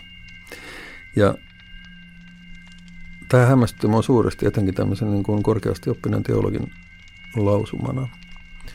Koska mä oon aina ajatellut sillä tavalla, että tieteellinen tutkimus, tieteellinen maailmankatsomus ja uskontohan ihan kahden eri, kahden eri niin kun elämysmaailman asiaa, eikä millään tavalla niin kun keskenään tekemisissä. Ja kai nyt, jos ihmisellä on uskonnollinen maailmankäsitys ja, ja usko siihen, että alussa jo loi Jumala taivaan ja maan, niin eikö se nyt pitäisi ajatella sillä tavalla, että kaikki tämä tiede ja tutkimus tapahtuu tässä niin kuin Jumalan kämmenellä, että, että keksivät ne mitä hyvänsä siellä niin kuin suhteellisuusteorioitaan ja, ja kvanttifysiikoitaan, niin tässä se on luojan, luojan niin kuin kourassa tämä kaikki touhu. Että sitäkään en ymmärrä, mutta ehkä joku mulle joskus selittää sen, että mikä, mikä on sitten tämän järjellisen maailmankatsomuksen ja uskonnollisen maailmankatsomuksen välinen, välinen suhde, koska mä pidän niitä se asioina, jotka eivät ole toisia, toisiaan tai toistensa kanssa kilpailevia, vaan tietysti niin kuin sen tutkimuksen pitää mahtua siihen niin kuin uskonnon sisään. Ja taas tutkim- tieteen ja tutkimuksen näkökulmasta niin kun uskonto on perustelematonta. Et tota se, siitä ei ole mitään tieteellistä näyttöä. Mutta sitten siihen armoon ja anteeksi antoon, mikä mulle on ehkä koko tämän teeman syvin olemus. Ja myönnän hyvin senkin, että siitä tai siitä armon kaipuusta on saattanut siitä, sikisi siitä, tämä mun, tämä mun uskonnon niin kuin liepeily täältä ateismin maailmasta käsin. Koska monesti, tai monet uskonnot, sikäli kun olen oikein ymmärtänyt, ne lupaavat armoa. Jeesus on sovittanut meidän syntimme ristin kuolemallaan ja kärsimyksellään. Jeesus on vapahtaja, joka vapauttaa meidät synneistämme. Mä en ymmärrä, että millä tavalla kukaan Jeesus olisi sovittanut mun syntini mun puolestani. Mä en tavoita sitä. Mä en ymmärrä, mistä on kysymys. Se on jotenkin mun ulottumattomissa. Monet on yrittänyt mulle sitä selittää, mutta mun on erittäin vaikea nähdä, että, että joku henkilö, jonka ikään kuin historiallista olemassaoloa mulla ei syytä epäillä, että var, varmasti, varmasti Jeesus on ollut olemassa. Siis tiedän, mikä se totuus, historiallinen totuus siitä, mutta en yhtään epäile, että olisi tämmöistä tapahtunut, mitä Jeesuksen elämästä kerrotaan. Että se, että yksi henkilö olisi kärsinyt ristinkuoleman uskonsa vuoksi, olisi jotenkin lunastanut mun väärät teot tai mun moraalittomuuden muuten jotenkin niin kuin etukäteen, en pysty ymmärtämään. Ja, ja tätä mä oon kovin ihmetellyt, että Suoraan suorastaan ajatellut sillä tavalla, että eikö se niin kuin aika helppo tapa päästä niin kuin, niin kuin livahtamaan omista pahoista teoista, omista synneistä, jos joku on ne jo ikään kuin puolestani sovittanut kaksituhatta vuotta sitten. Niin tämä on multa vielä ymmärtämättä. Ja tämä on varmaan myös keskeisiä esteitä sille, etteikö, ettenkö mä, mä niin kuin kokisin niin kuin uskonnollista ilmestystä tai saisi Jumala elämystä. Patti Smith ensimmäisellä albumillaan, jos muotoili tämän, onko se Gloria-biisissä, että Jesus died for somebody's sins but not mine. Jeesus kuoli jonkun syntien puolesta, mutta ei minun. Ja mä pystyn samastumaan tähän erittäin, erittäin hyvin. Ja sehän on hieno juttu, jos tota, uskomalla tähän sovitukseen ja vapahdukseen ihminen, raskautettu ihminen, jonka elämä on täynnä niin kuin katumusta ja syyllisyyttä ja mokia ja vääriä tekoja ja kohdelt, on tullut sanottua pahasti ja kohdeltua niin kuin lähimmäisiä väärin. Se on niin kuin valtava taakka. Tietysti riippuen ihmisestä on, on näyttöä ihmistä, jotka pystyy tekemään kaiken näköistä eikä tunnu olevan moksiskaan siitä. Mutta sitten on meitä, jotka, jotka tuntee syyllisyyttä, niin kuin varmaan näin kokonaisuutena katsoen niin kuin vähäisistäkin teoista. Suurin piirtein niin kuin ajatuksistakin, että olen tullut ajat, ajatelleeksi jostakin ihmisestä ilkeästi tai pahaa tai katkerasti tai kostonhimoisestikin tai niin edespäin, vaikka se olisi ollut pelkkää ajattelua. Niin mulla on erittäin tuttua se semmoinen niin kuin syyllisyys, jota tämän kaltaisestakin ajattelusta seuraa, puhumattakaan sitten sellaisista niin kuin oikeista teoista. Ja totta kai edelleenkin niin kuin ne oikeat teotkin on varmaan voittopuolisesti sanoja. Siis tuli sanottua niin kuin ikävästi tai tuli loukattua jotakuta tai, tai myöskin ikään kuin tuli jätettyä sanomatta. Että tuossa kohtaa olisi pitänyt sanoa jotakin niin kuin lohduttavaa tai rohkaisevaa tai jotain, mutta enpä saanut sanottua. Niin tästäkin voi kokea jo jokin tällaista syyllisyyttä, että, että olisi nyt heitto pitänyt nyt sentään ymmärtää, että tuo toinen henkilö olisi tarvinnut tätä näin, mutta mä olin niin itteeni täynnä, että mä en saanut niin kuin sanottua sitä tai, tai edes tullut ajatelleeksi sitä. Että sekin voi olla jo tällainen niin kuin syyllisyyden aihe, että olisi mun nyt sentään pitänyt niin kuin tulla ajatelleeksi. Ja mullahan, mullahan on tota tästä tietysti niin kuin oma rekordini, kun tota, kun nyt, jos mä kaivan nyt taas esiin tämän iänikuisen niin kuin yölin ja maailman, niin totta kai kun ollaan suorassa lähetyksessä ja puhutaan ihmisten kanssa, jotka on niin kuin useimmiten jonkinlaisessa ahdingossa tai kriisissä, ongelmatilanteessa, niin totta kai etenkin niin kuin alkuvuosina oli sitten, että, että tota, mä olin niin kuin seuraavana aamuna, että oi Herra Jumala, sik. Olisi pitänyt sanoa niin kuin sille tätä ja tätä, ja miksi mä en tajunnut sanoa tota ja tota. Ja, ja sitten mä sanoin ton ja sanoin ihan väärin ja kaikkea tällaista. Siis tämmöistä niin kuin toista kierrosta mä kävin varsinkin silloin yölin alkuvuosina usein, kun oli vielä niin kuin kokematon ja, ja haparoiva siinä. Totta kai sitten vähän niin kuin kokemus lisääntyi. Mutta kaikkia tämmöisiä kiviä reppuun niin kuin kertyy. Ja olen mä kyllä kadehtinut ihmisiä, jotka on sitten elänyt sellaista niin kuin vapautunutta seesteisyyttä siitä, että Jeesus on heidät jo ikään kuin heidän syntinsä jo sovittanut ja heidän, heidän syyllisyytensä lunastanut pois. Ja he pystyvät niin kuin kevyesti ja vapautuneesti ja iloisesti ja valoisesti elämäänsä elämään.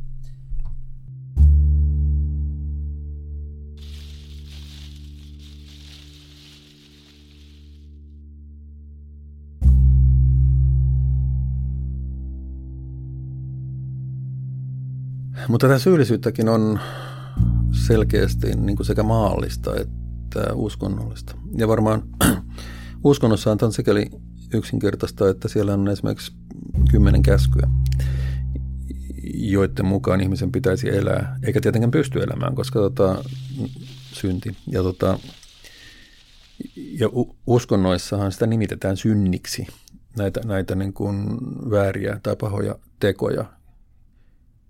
Ja sikäli kun on ymmärtänyt, niin kuin erilaiset uskonnothan vetää sen rajan niin kuin eri kohtaan, että jotkut on vähän niin kuin liberaalimpia siinä, että ei nyt ihan kaikki mieleenjuolahdukset ehkä ole syntiä. Ja jotkut on taas niin kuin puritaanisempia, että joo, että tulinko ajatelleeksi naapurin vaimoa niin kuin lihallisesti, niin sekin on tietenkin jo niin kuin syntiä. Ja... Ja tämmöiset niin kuin uskonnolliset koodistot, niin kuin, nyt vaikka kymmenen käskyä, mitä nyt eri uskonnoissa mahtaa olla, en tunne kaikkia, niin nehän on loppujen lopuksi aika niin kuin yksinkertainen juttu, että jos sulla on, sulla on niin kuin yhdellä A neljä niin kuin koko se koodisto, että näitä niin kuin, älä rikottaa, noudata näitä näin. Ja mä oon, mä oon siis todella rikkonut kaikkia kymmentä käskyä ihan niin kuin urakalla, paitsi vitosta ehkä. Vitosta, eli älä tapa. Että sitä mä en ole tehnyt tota, varmaan, tai siis varmaan, tietääkseni, en ole tehnyt fyysisesti. Mutta tota, sittenhän tietysti mennään siihen, että mitä sillä tappaa. Me nyt sitten tarkoitetaan, ja varmaan siitä on kirjoittu niin kuin paksuja kirjoja, että se tappaminen voi olla myöskin tällaista henkistä ja niin kuin symbolista, ja mitä nyt kulloinkin on. Jollain, ja jos se lainetaan siihen, on siitä mä oon varmaan niin kuin rikkonut todella kaikki kymmentä, niin kuin muodossa tai toisessa. Ja siis todella niin kadotus on odotettavissa, ellei nyt aika äkkiä tule sitä niin kuin lunastusta tai vapahdusta tähän. No se on se uskonnollinen niin kuin syyllisyyden ja, ja armon luokka. Ja, tota, ja siitä on ikään kuin enemmän tai vähemmän selkeitä ohjeita sitten pyhissä kirjoituksissa, että näiden mukaan niin kuin menet. Ja näiden mukaan sua sitten arvioidaan, että oot sä niin kuin kovastikin rikkonut näitä sääntöjä vastaan. Mutta sitten täällä niin kuin ateistipuolella, se on ihan eri asia. Ateistipuolella ei myöskään ole, siellä Jumala ei ole sy- sielua, ei ole syntiä. Sikäli kuin synti on sitä, että rikkoo jotain niin kuin jossakin uskonnollisessa perinteessä kirjattua koodistua vastaan, säännöstä vastaan. Ja täällä ateistipuolella ja varmaan agnostikkokin puolella, vaikka se on tietysti niitä, sitä kaksilla rattailla ajamista, niin se syyllisyyshän perustuu ikään kuin siihen omaan, oman pään sisällä olevaan normijärjestelmään tai koodi, no, moraalikoodiin, mitä saa tehdä ja mitä ei. Ja tässä on tietysti ihmisten kesken valtavaa vaihtelua ihan täällä niin kuin jumalattomallakin puolella.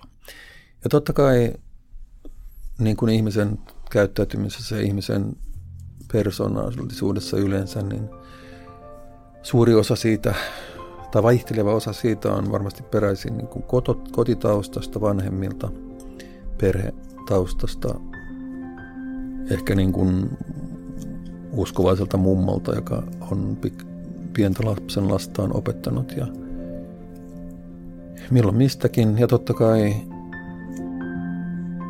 vaihteleva osa, todennäköisesti ihmisille yhä suurempi osa, on sitten niin kuin siitä jalostettua, prosessoitua niin kuin omaa henkilökohtaista, persoonallista, yksilöllistä moraalikoodistua, jonka mukaan sitten ihminen itseään arvioi. Ja, ja vaikka sielua ei ole, niin omatunto kyllä on. Ja omatuntohan, siis tämä niin kuin Samu Sirkka, joka istuu Pinokkion olkapäällä, niin kuin, että no no, soso, taas niin kuin tuli valehdeltua ja nenä kasvaa ja näin, niin se on kyllä olemassa. Eihän se tietenkään ole mikään erillinen, vaan se on osa sinua. Se on se sun moraalikoodisto, jota sä yrität noudattaa. Tai joita yritämme vaihtelevissa määrin noudattaa. Ja olen täysin valmis tunnustamaan, että on, voi olla olemassa ihmisiä, joilla, joilta täydellisesti puuttuu se moraalikoodisto. Niitä varmaan nimittäin psykopaateiksi, niin kuin kriminologia kirjallisuudessa.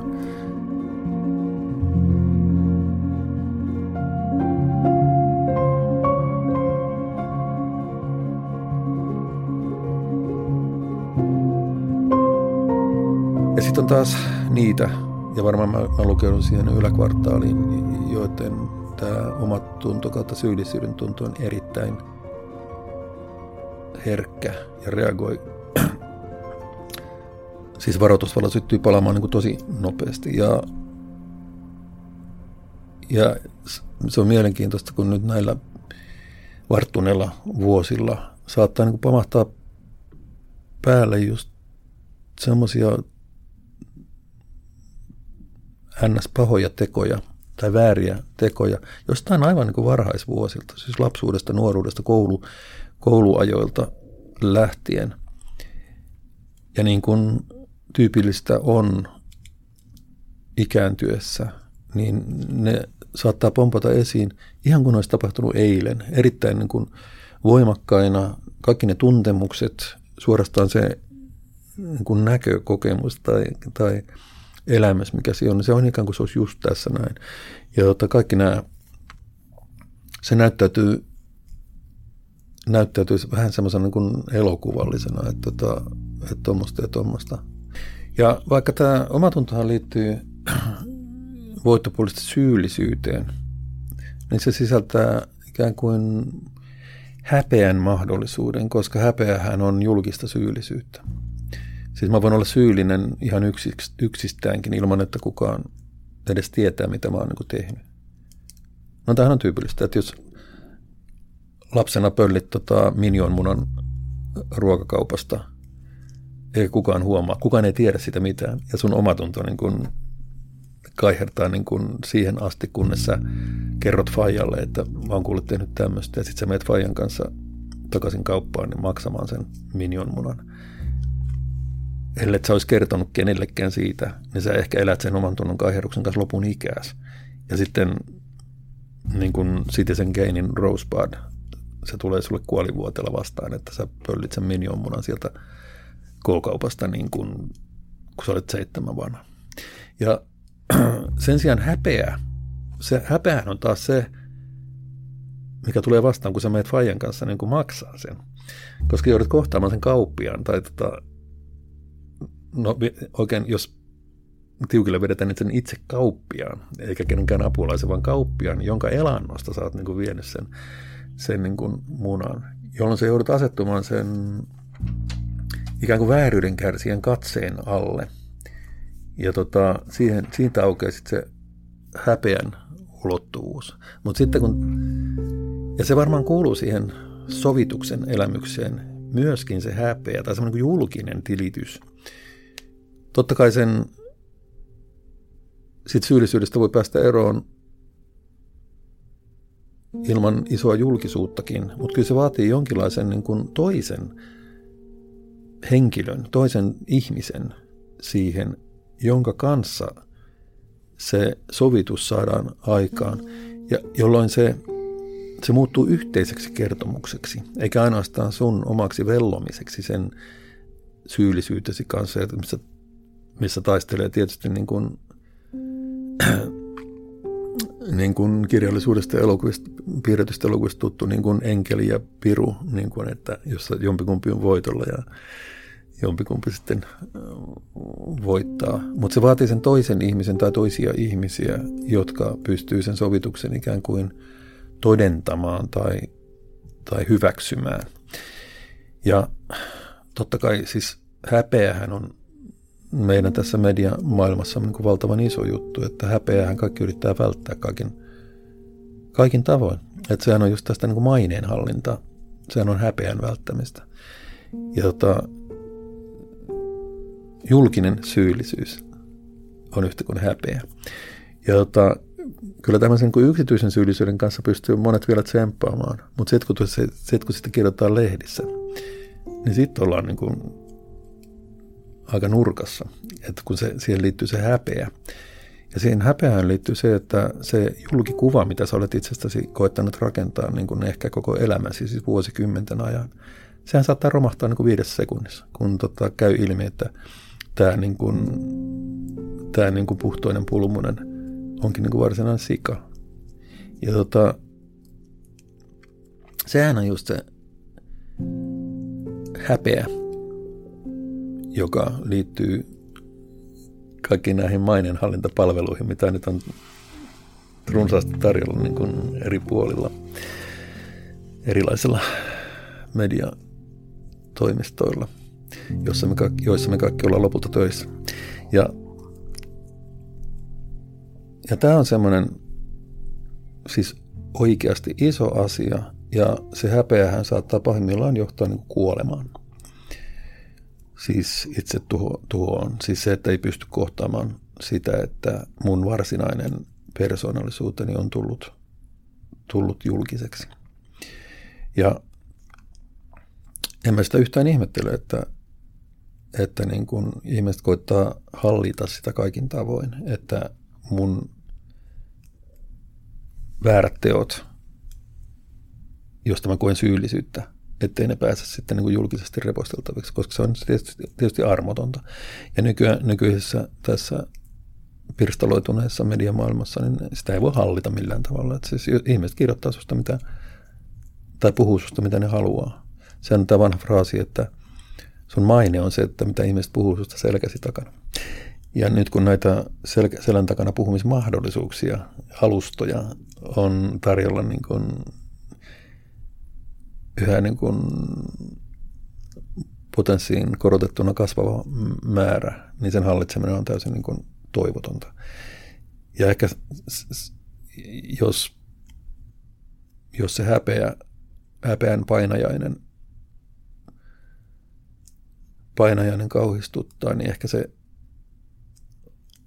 ehkä se ainoa positiivinen puoli, mikä tässä pirstaloituneessa media, mediamaailmassa on, että enää ei ole yhtä julkisuutta, jossa se sun häpeä levitettäisiin niin kuin kaikkien tietoisuuteen, vaan että julkisuuksia on rajaton määrä, ja se saattaa ehkä upota sinne niin kuin enemmän kuin joskus aikoinaan, jolloin kun sä oot lööpeissä, niin se on siinä. Että se on Hangosta Utsjoelle niin kuin joka kioskin niin kuin ikkunassa ja joka bensiksen niin kuin telineessä on se sun, sun häpeäsi. Ja tämähän on tietysti samankaltainen asia, jos haluaa kärjistää, että jos joku uskonlahko sulkee maalistuneen tai sitä uskonnosta irtautuneen henkilön niin kuin ulkopuolelle. Sen kanssa ei saa puhua, sitä ei saa tervehtiä. Siis kaikki tämä, mitä me ollaan luettu niin kuin näistä suomalaisistakin lahkouskonnoista.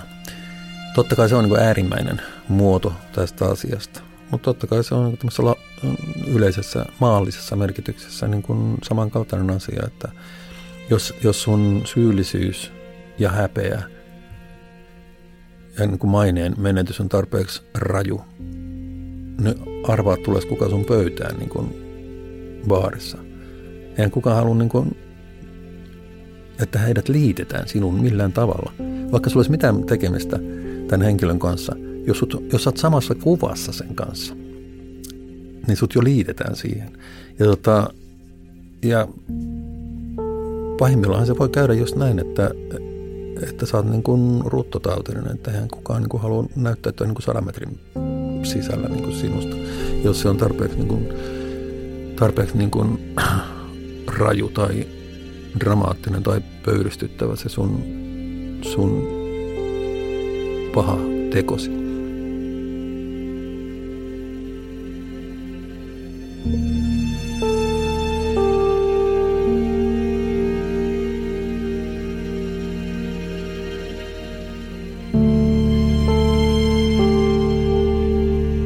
Hyvä kysymys on se, että onko se omatunto ja syyllisyys loppu viime kädessä vaan niin kuin sen häpeän pelko, siis se julkisen, siis paljastumisen pelkoa. Että mä, tuun, mä pystyn jotakuinkin kestämään sen oman syyllisyyteni niin kuin itse vaihtelevalla menestyksellä, mutta pystyn suurin piirtein kestämään sen. Että sen kanssa pystyy elämään. Mutta sen kanssa mä en pysty elämään, jos se paljastuu. Ja jos, jos mun tämä syyllisyyteni tulee julkiseksi, jolloin siihen liittyy juuri tämä häpeä, jota mä yritän kaikin tavoin välttää. Ja tota, joku niin kuin Paholaisen käsikirjan kirjoittaja, hän muotoili jotenkin niin, että et tota, omatuntohan tarkoittaa sitä, että joku mahdollisesti näkee. Että olenko valvontakamerassa. Et tota, ja vaikka tämä nyt on niin kuin sarkasmia, niin miettikää. Että tämä on hyvä testi aina, että minkä, minkä voi vaikka niin kuin kuukauden ensimmäisenä lauantaina itselleen tehdä, että onko minun omatuntoni vain sitä, että pelkään, että joku mahdollisesti näkee.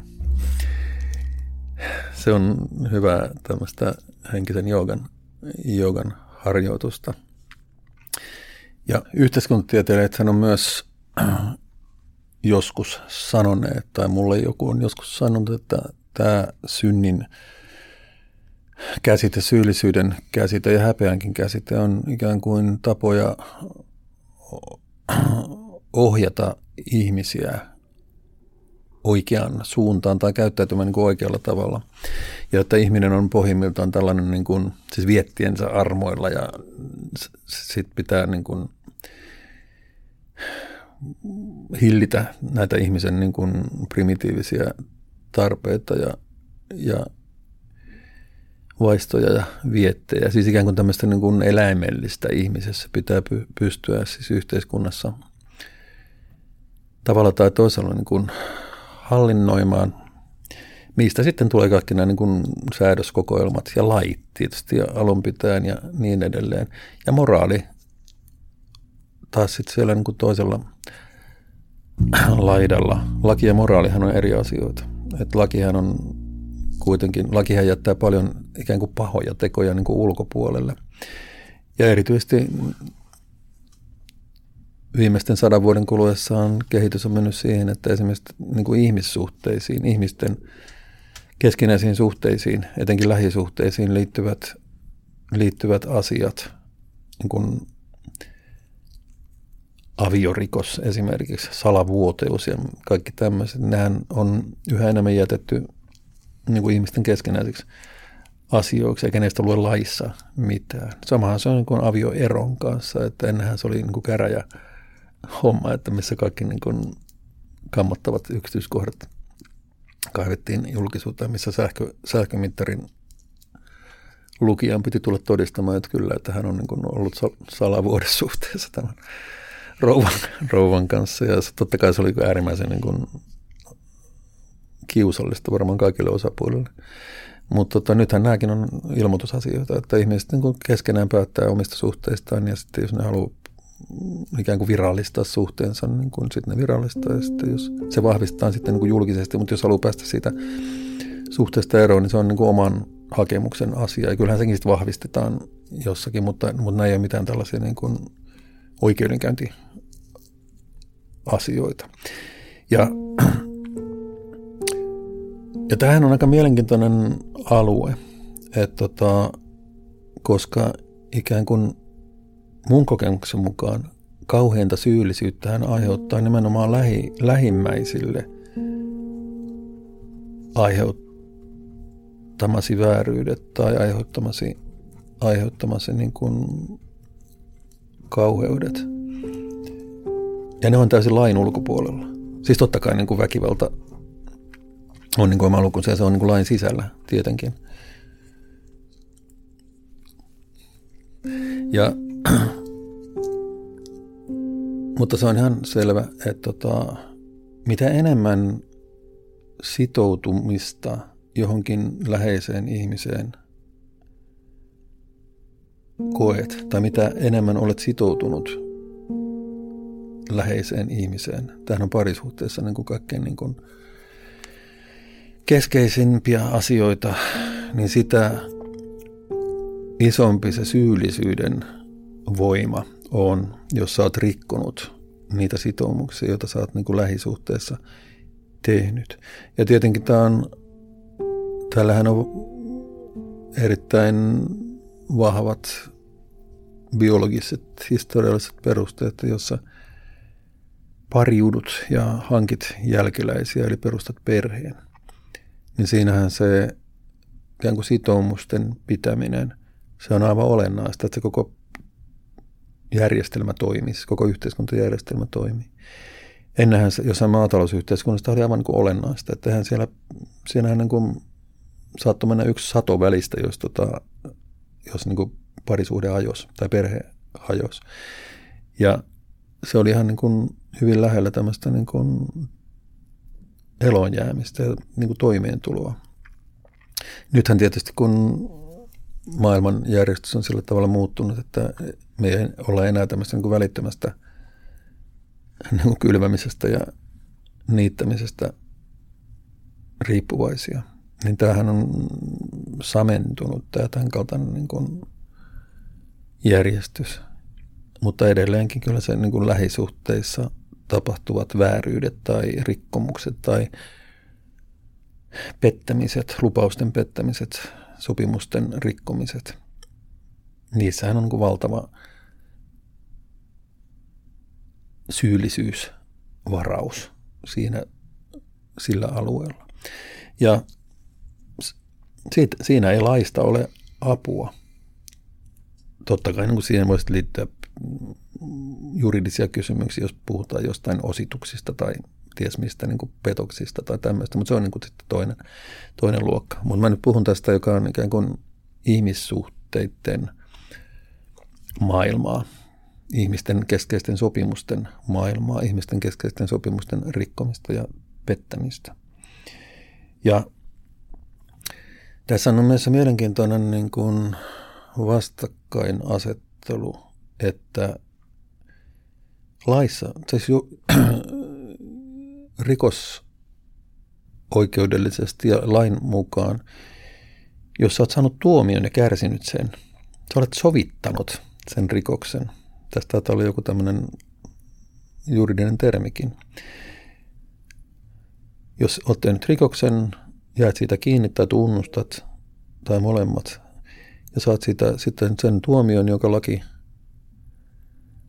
määrää, niin, ja jos sä sen tuomion suoritat, oli sitten nyt sakon vetämistä, kuten vanha lakikieli sanoi, tai sitten vapausrangaistusta, mikä nyt sitten onkin, niin sen jälkeen sä oot sovittanut sen rikoksesi. Ja se ajatushan tässä on se, että kun sä oot sovittanut sen, niin sä pääst ikään kuin aloittamaan puhtaalta pöydältä.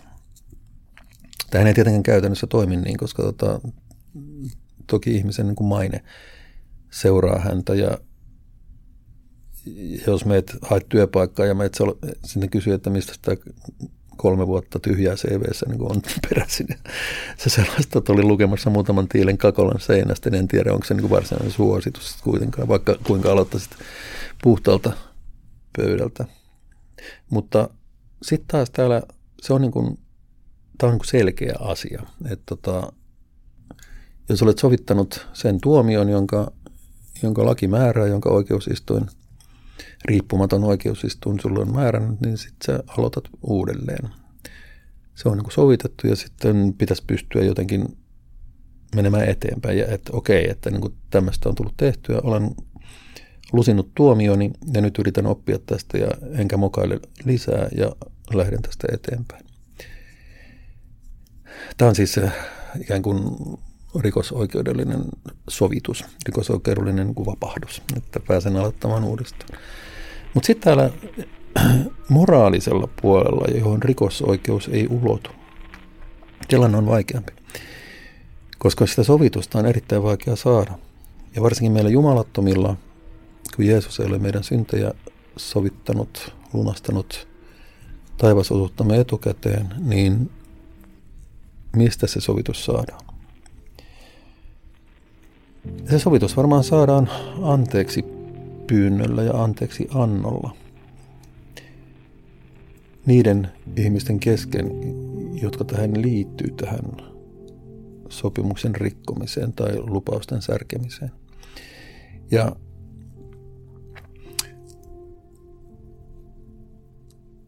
siinä on kaksi asiaa. Toinen on se, että sitähän voi saada ikään kuin anteeksi siltä kärsineeltä osapuolelta, siltä uhriosapuolelta, jota olen kohdellut väärin, käyttänyt hyväkseni, mitä nyt mahtaa ollakin, rikkonut sopimuksia.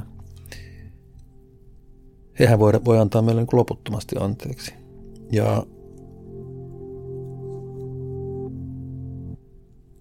se oli hurjaa silloin niin kuin yölinä vuosina, kun erittäin tyypillistä oli, että jos nainen soitti, että hänen miehensä pahoinpitelee häntä.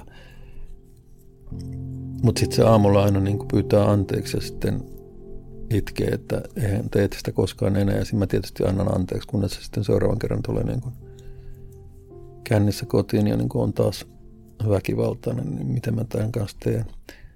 Ja sitten kun mä kysyn, että et sä nyt vois pakata kamppeita, se lähtee, lähtee niin omille sieltä, mutta, mutta kun se on selvinpäin, niin ihana mies. Uhri antaa loputtomasti anteeksi tämän ikään kuin jatkuvan, jatkuvan väärin teon, jatkuvan niin kuin lupausten rikkomisen. Antaa ikään kuin anteeksi ja sitten se jatkuu myllypyöri ihan samalla tavalla nimenomaan sen anteeksiannon varassa.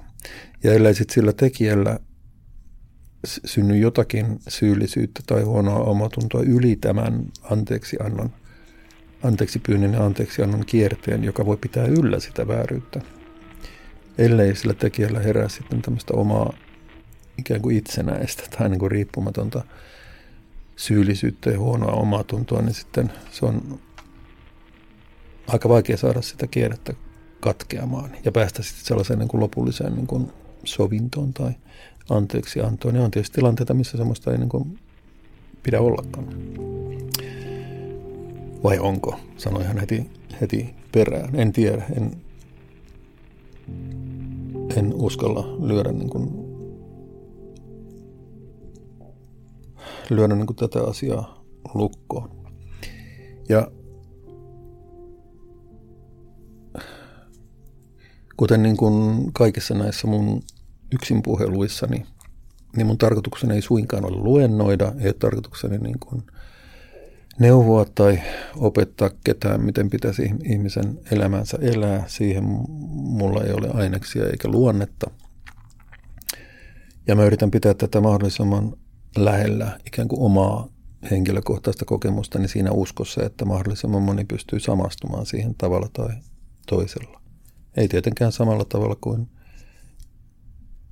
mitä mä olen elämääni elänyt, koska ei semmoista kellään muulla voi olla, mutta varmasti näitä kokemuksia ja tuntemuksia on meillä kaikilla muodossa tai toisessa, alueella tai toisella, volyymilla tai toisella. Ja sen takia mä yritän nyt pitää tätä niin kuin lähellä omaa sydämen tahdistintani. Ei mulla ole sydämen tahdistinta, mutta lähellä omaa sydäntäni, enkä, enkä luennoida niin kuin luennoidon niin kuin monistus, monistepinkasta. Ja varmaan semmoinen alaviite tässä vaiheessa pitää taas lisätä, että vaikka mä koko ajan tässä koitan alleviivata, että mä kunnioitan kaikkien, kaikkien ihmisten niin kuin jumalasuhdetta, jos sellainen on, kaikkien ihmisten niin kuin uskonnollista vakaumusta, sikäli kun sellainen on, kukin minun puolestani pitäköön sen, kun hän ei tule sitä mulle niin kuin opettamaan, niin totta kai tällainen niin kuin Pekan pehmeä, kaiken ymmärtävä, mega-empaattinen niin kuin puhe saattaa olla niin kuin ovelaa tällaista käännytystä ateismiin. Ja saattaa kuulostaa niin kuin uskovaisilta ihmisiltä kuitenkin tällaista, tällaiselta niin kuin vihtahousun kuiskutukselta, että onhan se kuitenkin niin kuin hölmöä uskoa mielikuvitushahmoihin. Ei. Mä yritän pikemminkin aivan päinvastoin ikään kuin tällä omalla jumalattomuudellani tai tästä omasta jumalattomuudestani käsin kohdata sellaiset asiat, jotka on uskonnoissa tai ainakin näissä länsimaissa uskonnoissa aivan sen elämyksen ydintä. Eli synti, syyllisyys, anteeksianto ja armo, vapahdus, joka siihen liittyy. Ja mä koitan löytää sellaisia ainesosia tässä jumalattomassa elämässäni, jotka vastaisivat näitä armon, anteeksiannon ja vapahduksen voimia, jotka on uskonnoissa, sikäli kun olen ymmärtänyt niin kuin aivan sitä ydin ydinkokemusta ja ydinelämystä. Ja totta kai kuka tahansa voi sanoa, että siitä huolimatta tämä niin kuin vanhan vihtahousun, mä oon nyt tässä niin kuin pirun asianajajana kuitenkin, vaikka mä nyt on tällä tavalla niin kuin maltillinen ja kaiken ymmärtävä ja niin edelleen. Olkoon niin, en voi sille sitten mitään, että sehän voi jostakusta kuulostaa just tältä, mutta se nyt ei taatusti ole mun tarkoitukseni, mikä ehkä vapahtaa minut tästä syyllisyydestä, koska, koska en, en koe, että olisin tässä millään tavalla niin kuin A omalla asiallani tai B niin kuin kamppailemassa jotakin uskoa tai maailmankatsomusta vastaan, vaan yritän ensisijassa kertoa omasta ei-kristityn vaelluksestani ja kuitenkin semmoisen niin kuin eheyden ja merkityksen etsijän vaelluksesta. Tämä tällaisena niin kuin pienenä bränttinä tuoteselosteessani. Lähestymme tämän yksin puheluni tämänkertaista loppusuoraa. Minkä takia tämä armon, anteeksiannon ja vapahduksen teema on minulle tärkeää? Minkä takia mä haluaisin ottaa tämän esiin? No vastaus on hyvin yksinkertainen, että mä etsin itse sitä armoa ja vapahdusta ja anteeksiantoa ja sovitusta. Ja avautumatta mun nyt tietenkään sen enempää niin kuin mistään mun elämänhistorian pohjakosketuksista, niin Totta kai se, mitä toivoisi saavansa niin kuin anteeksi ja mistä toivoisi saavansa vapahduksen, on ikään kuin nimenomaan lähimmäisiltä, joita olen eri elämänvaiheessa kohdellut tavalla tai toisella niin kuin itsekkäästi, ehkä on niin kuin oikea tapa ilmaista asiaa. Että olen ikään kuin asettanut oman itseni, omat tavoitteeni, omat haluni, toiveeni, päämääräni ikään kuin lähimmäisteni hyvinvoinnin edelle. Näin niin kuin yleisesti, mahdollisimman yleisesti sanoin, koska tietysti tämä on niin edelleen mulle, mulle sen verran niin kuin tuskallinen asia, etenkin nyt kun katselee elämäänsä koko matkalta taaksepäin, että ei nyt ihan ensimmäisenä tule mieleen siitä niin kuin julkisesti avautua. Että kyllä sitä mieluummin ensin puhuu jonkun niin kuin sieluttoman sielunhoitajan kanssa ennen kuin lähtee, lähtee sitten niin kuin kertomaan näitä kipeitä asioita, kuten lööpeissä kuuluu sanoa. Siitä on kysymys. Ja sillä oletuksella, että riittävän moni kokee kykenevänsä, kykenevänsä niin kuin samastumaan tämän kaltaiseen mielenmaisemaan, niin siksi halusin tästä puhua. Ja mä en tietenkään yritä ryhtyä miksikään teidän vapahtajaksenne, enkä päästä, päästä ketään teitä mistään niin kuin syyllisyyden tunnosta. Eikä mun vallassani ole tuoda mitään armoa kenellekään. Mä pystyn vaan kertomaan näistä omista kokemuksistani ja omista päätelmistäni tässä kohtaa pitkässä elämässäni. Ja ehkä se loppujen lopuksi kiteytyy sitten siihen, että kannattaa pitää omista sitoumuksistaan kiinni. Jos kokee, ettei pysty niistä kiinni pitämään, niin sitten kannattaa ottaa ne puheeksi ja neuvotella ne uudelleen ja allekirjoittaa uudet sopimukset, joista sitten taas pidetään kiinni. Se selkittää elämää kummasti ja semmoinen epämääräisyys on, epämääräisyys on syyllisyyden kumppani ja moraalittomuuden epäeettisyyden kumppani. Että semmoisen epämääräisen sopimuksettoman tilan ylläpitäminen tietysti antaa mahdollisuuksia kaikenlaiselle niin kuin kohellukselle ja itsekkyydelle ja muiden ihmisten hyväksi käytölle. Mutta jos tässä ei ole onnistunut, niin varmaan se, mitä pystyy tekemään, on se anteeksi pyytäminen ja ikään kuin tunnustaminen ja sen oman, oman syyllisyyden kohtaaminen sen toisen kanssa, joka sitten liittyy tähän, näihin syyllisyyden, vääryyden, väärien tekojen, ehkä epäeettisyyden tai moraalittomuuden tuntemuksiin. Ja sitten se on asianosaisten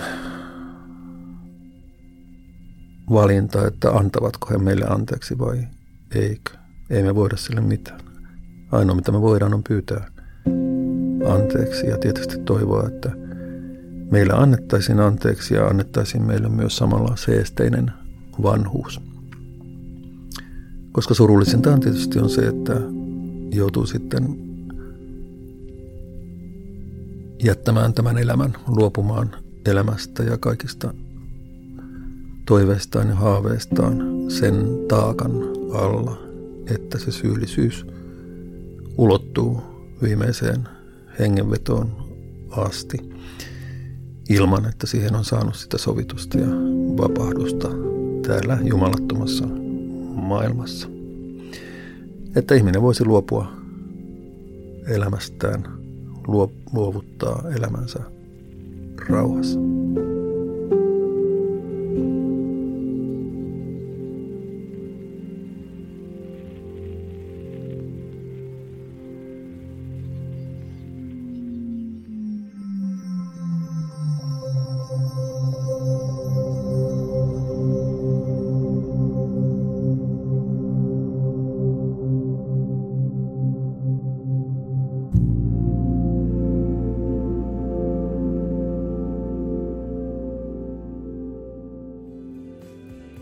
Ja hei, Minna tässä vielä. Muistathan, että sinua lähellä olevan välitteesi löydät osoitteesta kiinteistömaailma piste fi.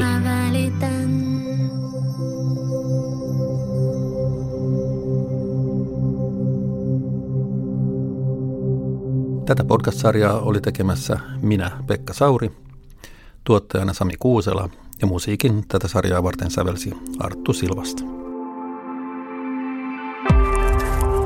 Maalehdet.